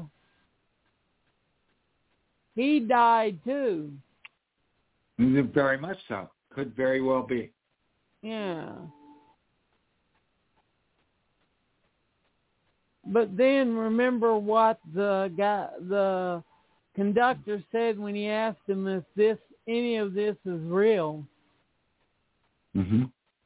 Yes And no. and no. Yeah. So everything that we think is right and wrong. Again, yeah. Well, remember, it's, I said this at the beginning. It's all about perception, how we perceive things, how we remember things, right? And so Yeah. it's like if we, if I remember my dad who's passed away, I'm going to remember certain good things about him. I'm not going to really focus Yeah. on the negative. It's like you said. Yeah. See, the wire has been cut. No one comes to see me.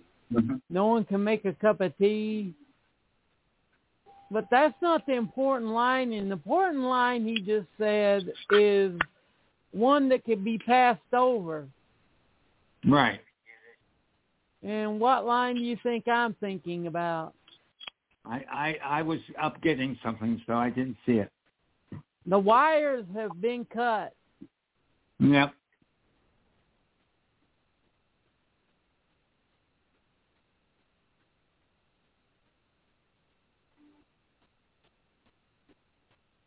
Still say he was uh, a Jewish uh, rabbi towards the end, and that's why people were sneaking in his top window and all that. You know, hmm that brings up the metaphor. You should go to our shop more. Our strength is leaving me.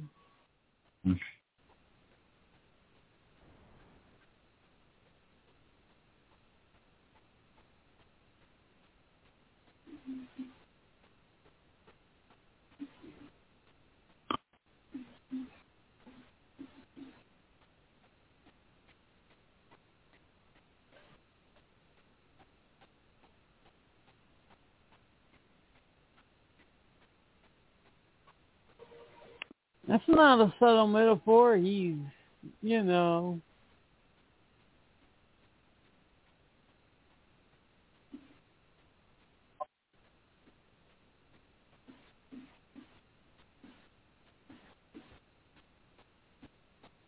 uh, you don't have to do that for us. Yeah.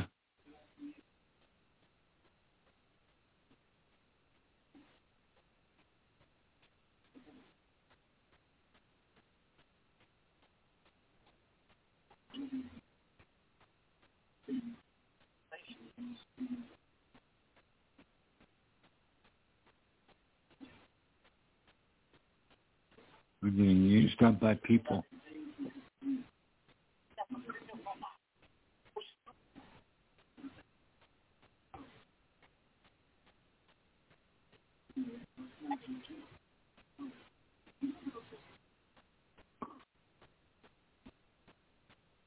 You know what that really could be translated as? Okay. Memories. No, absolutely.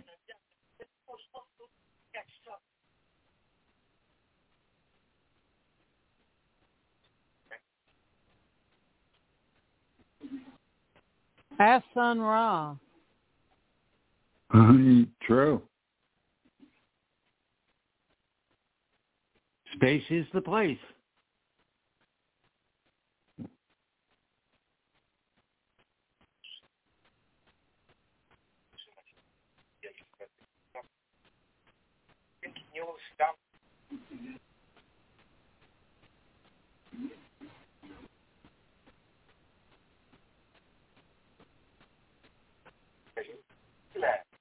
How many people do you have we met or talked to that are just bitter that they didn't have enough time to da da da da da da da da da da da da da. Oh, absolutely. I think we all have that. We never have enough time because we waste too much time. Yeah, we don't have enough. Well, there's too much to do and not enough time.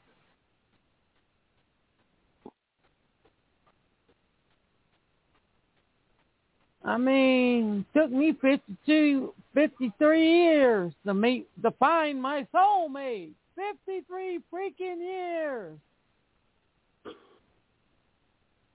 And my It took me 40 uh, years. It took me 40 years, and then we were divorced in a year, and then luckily we're still in touch and still care about Well, each other. Well, that's because So. of that asshole in the mirror.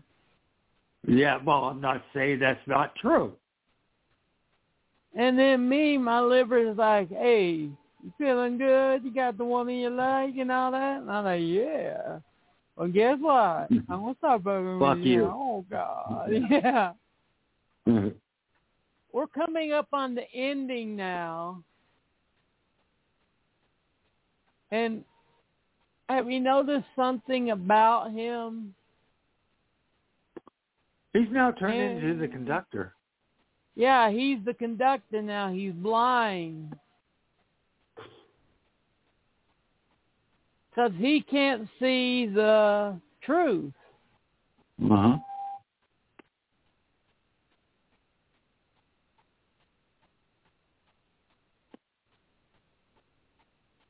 And I've seen a lot of people wandering around the world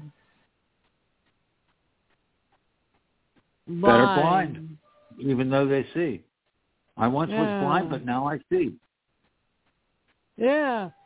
How wild mm. is it they use so many he used so many religions in this movie and not just Judaism. I By the way, like we that, haven't- that go ahead.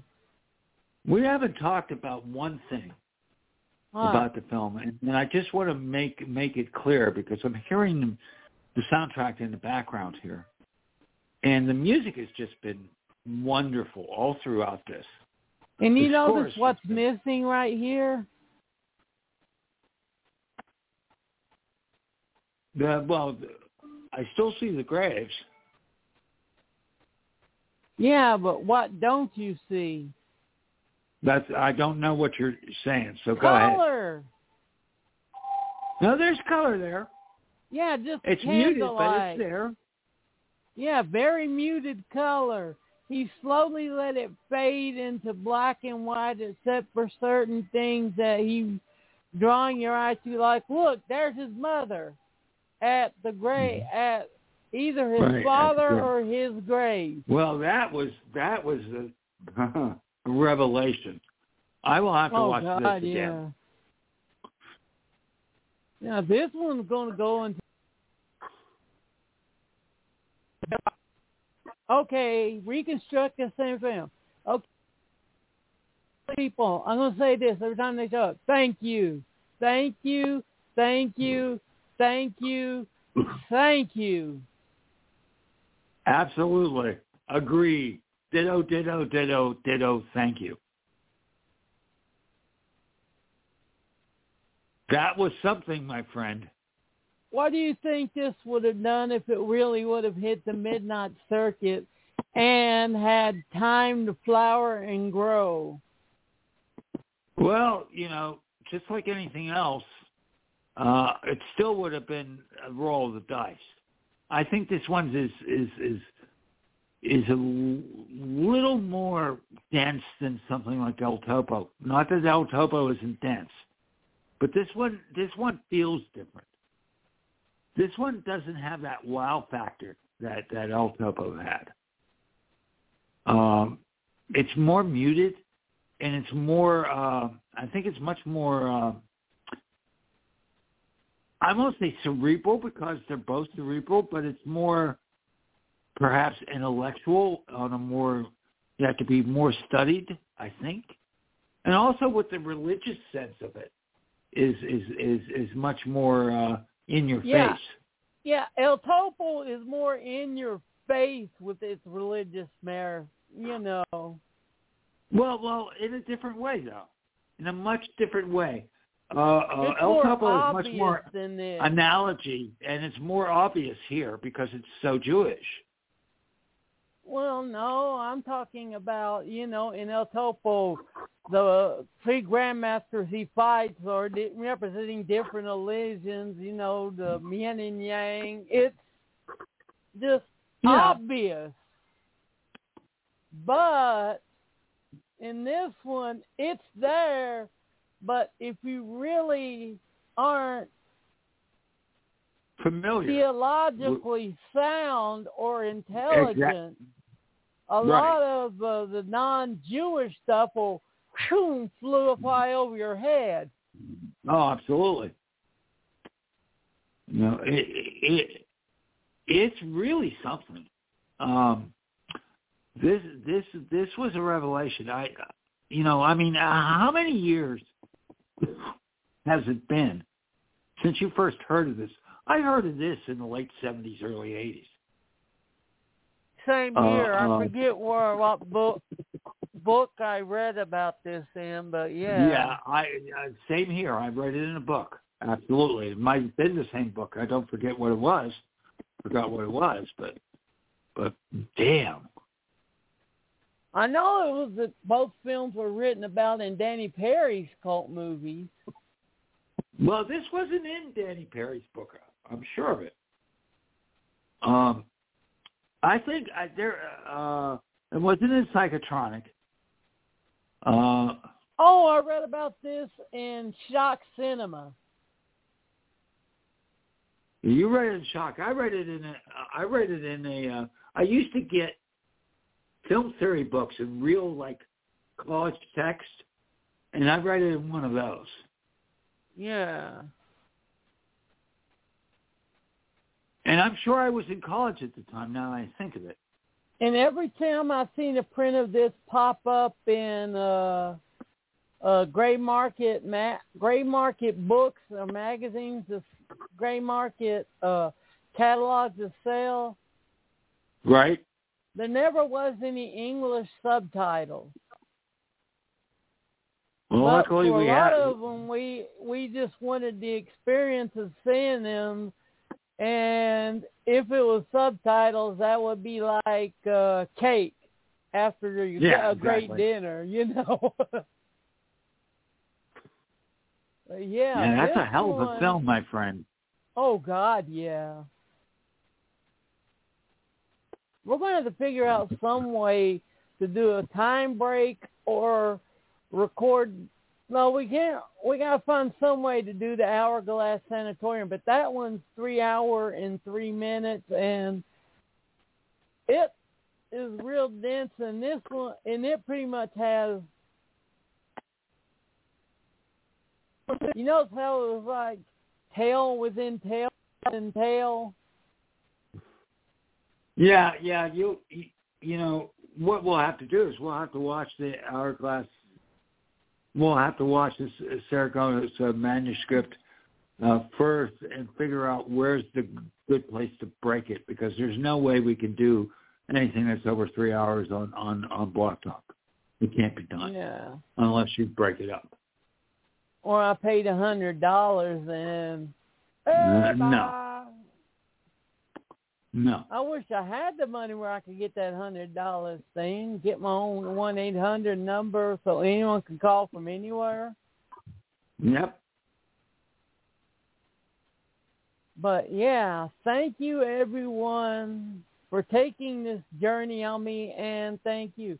What is the rest of the plan for the rest of the week for you, Mr. K Fair? Okay, well, first thing I want to do is just mention that yesterday, you can look it up on Blog Talk Radio Deviant Legion, we did a uh, our first commentary on the LGBTQ Pride Month, and that was the favorite, Yorgos Lanthimos' film from 2018, and, and, and we did that. Oh, no wonder I didn't like it. what, you don't He's like Lanthimos? No, he's one of those modern surrealists that I just Well, this wasn't surreal at all. It wasn't surreal at all. Uh, uh, but I do like him very, very much. Um, okay, so what I could tell you, Okay, never mind, Uh, my bad, because I did love the killing of uh sacred deer. Sacred Deer.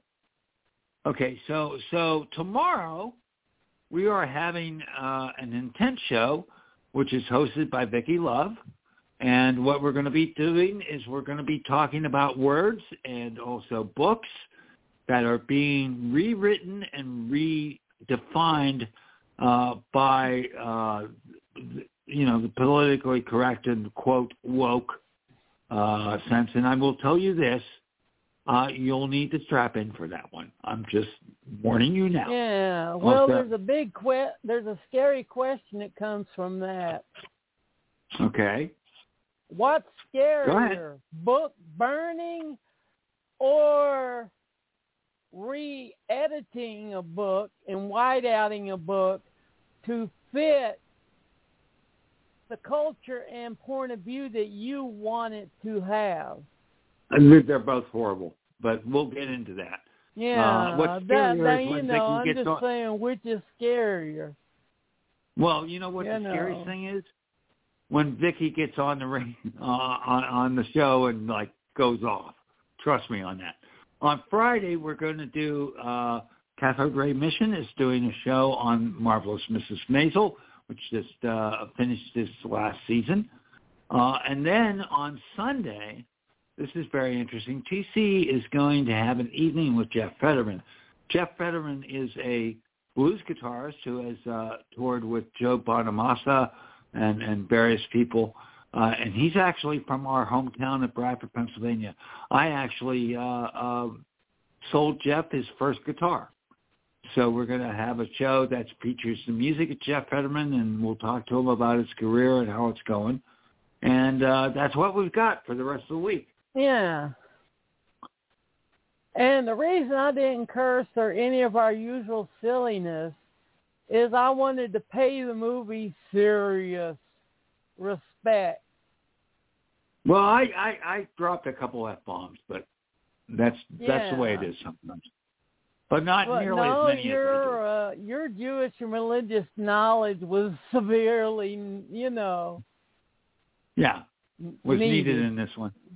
Yeah, well, uh, listen, we've been we've been talking about this one for a long time, Stephen, and you and I've wanted to do this. So uh, this Yeah. is this is a And wonderful if you watch this on YouTube and like this, or listen to this and there, and you still collect uh, uh, digital, fo- not digital, uh, Physical. physical media, please go, go get the Blu-ray from uh,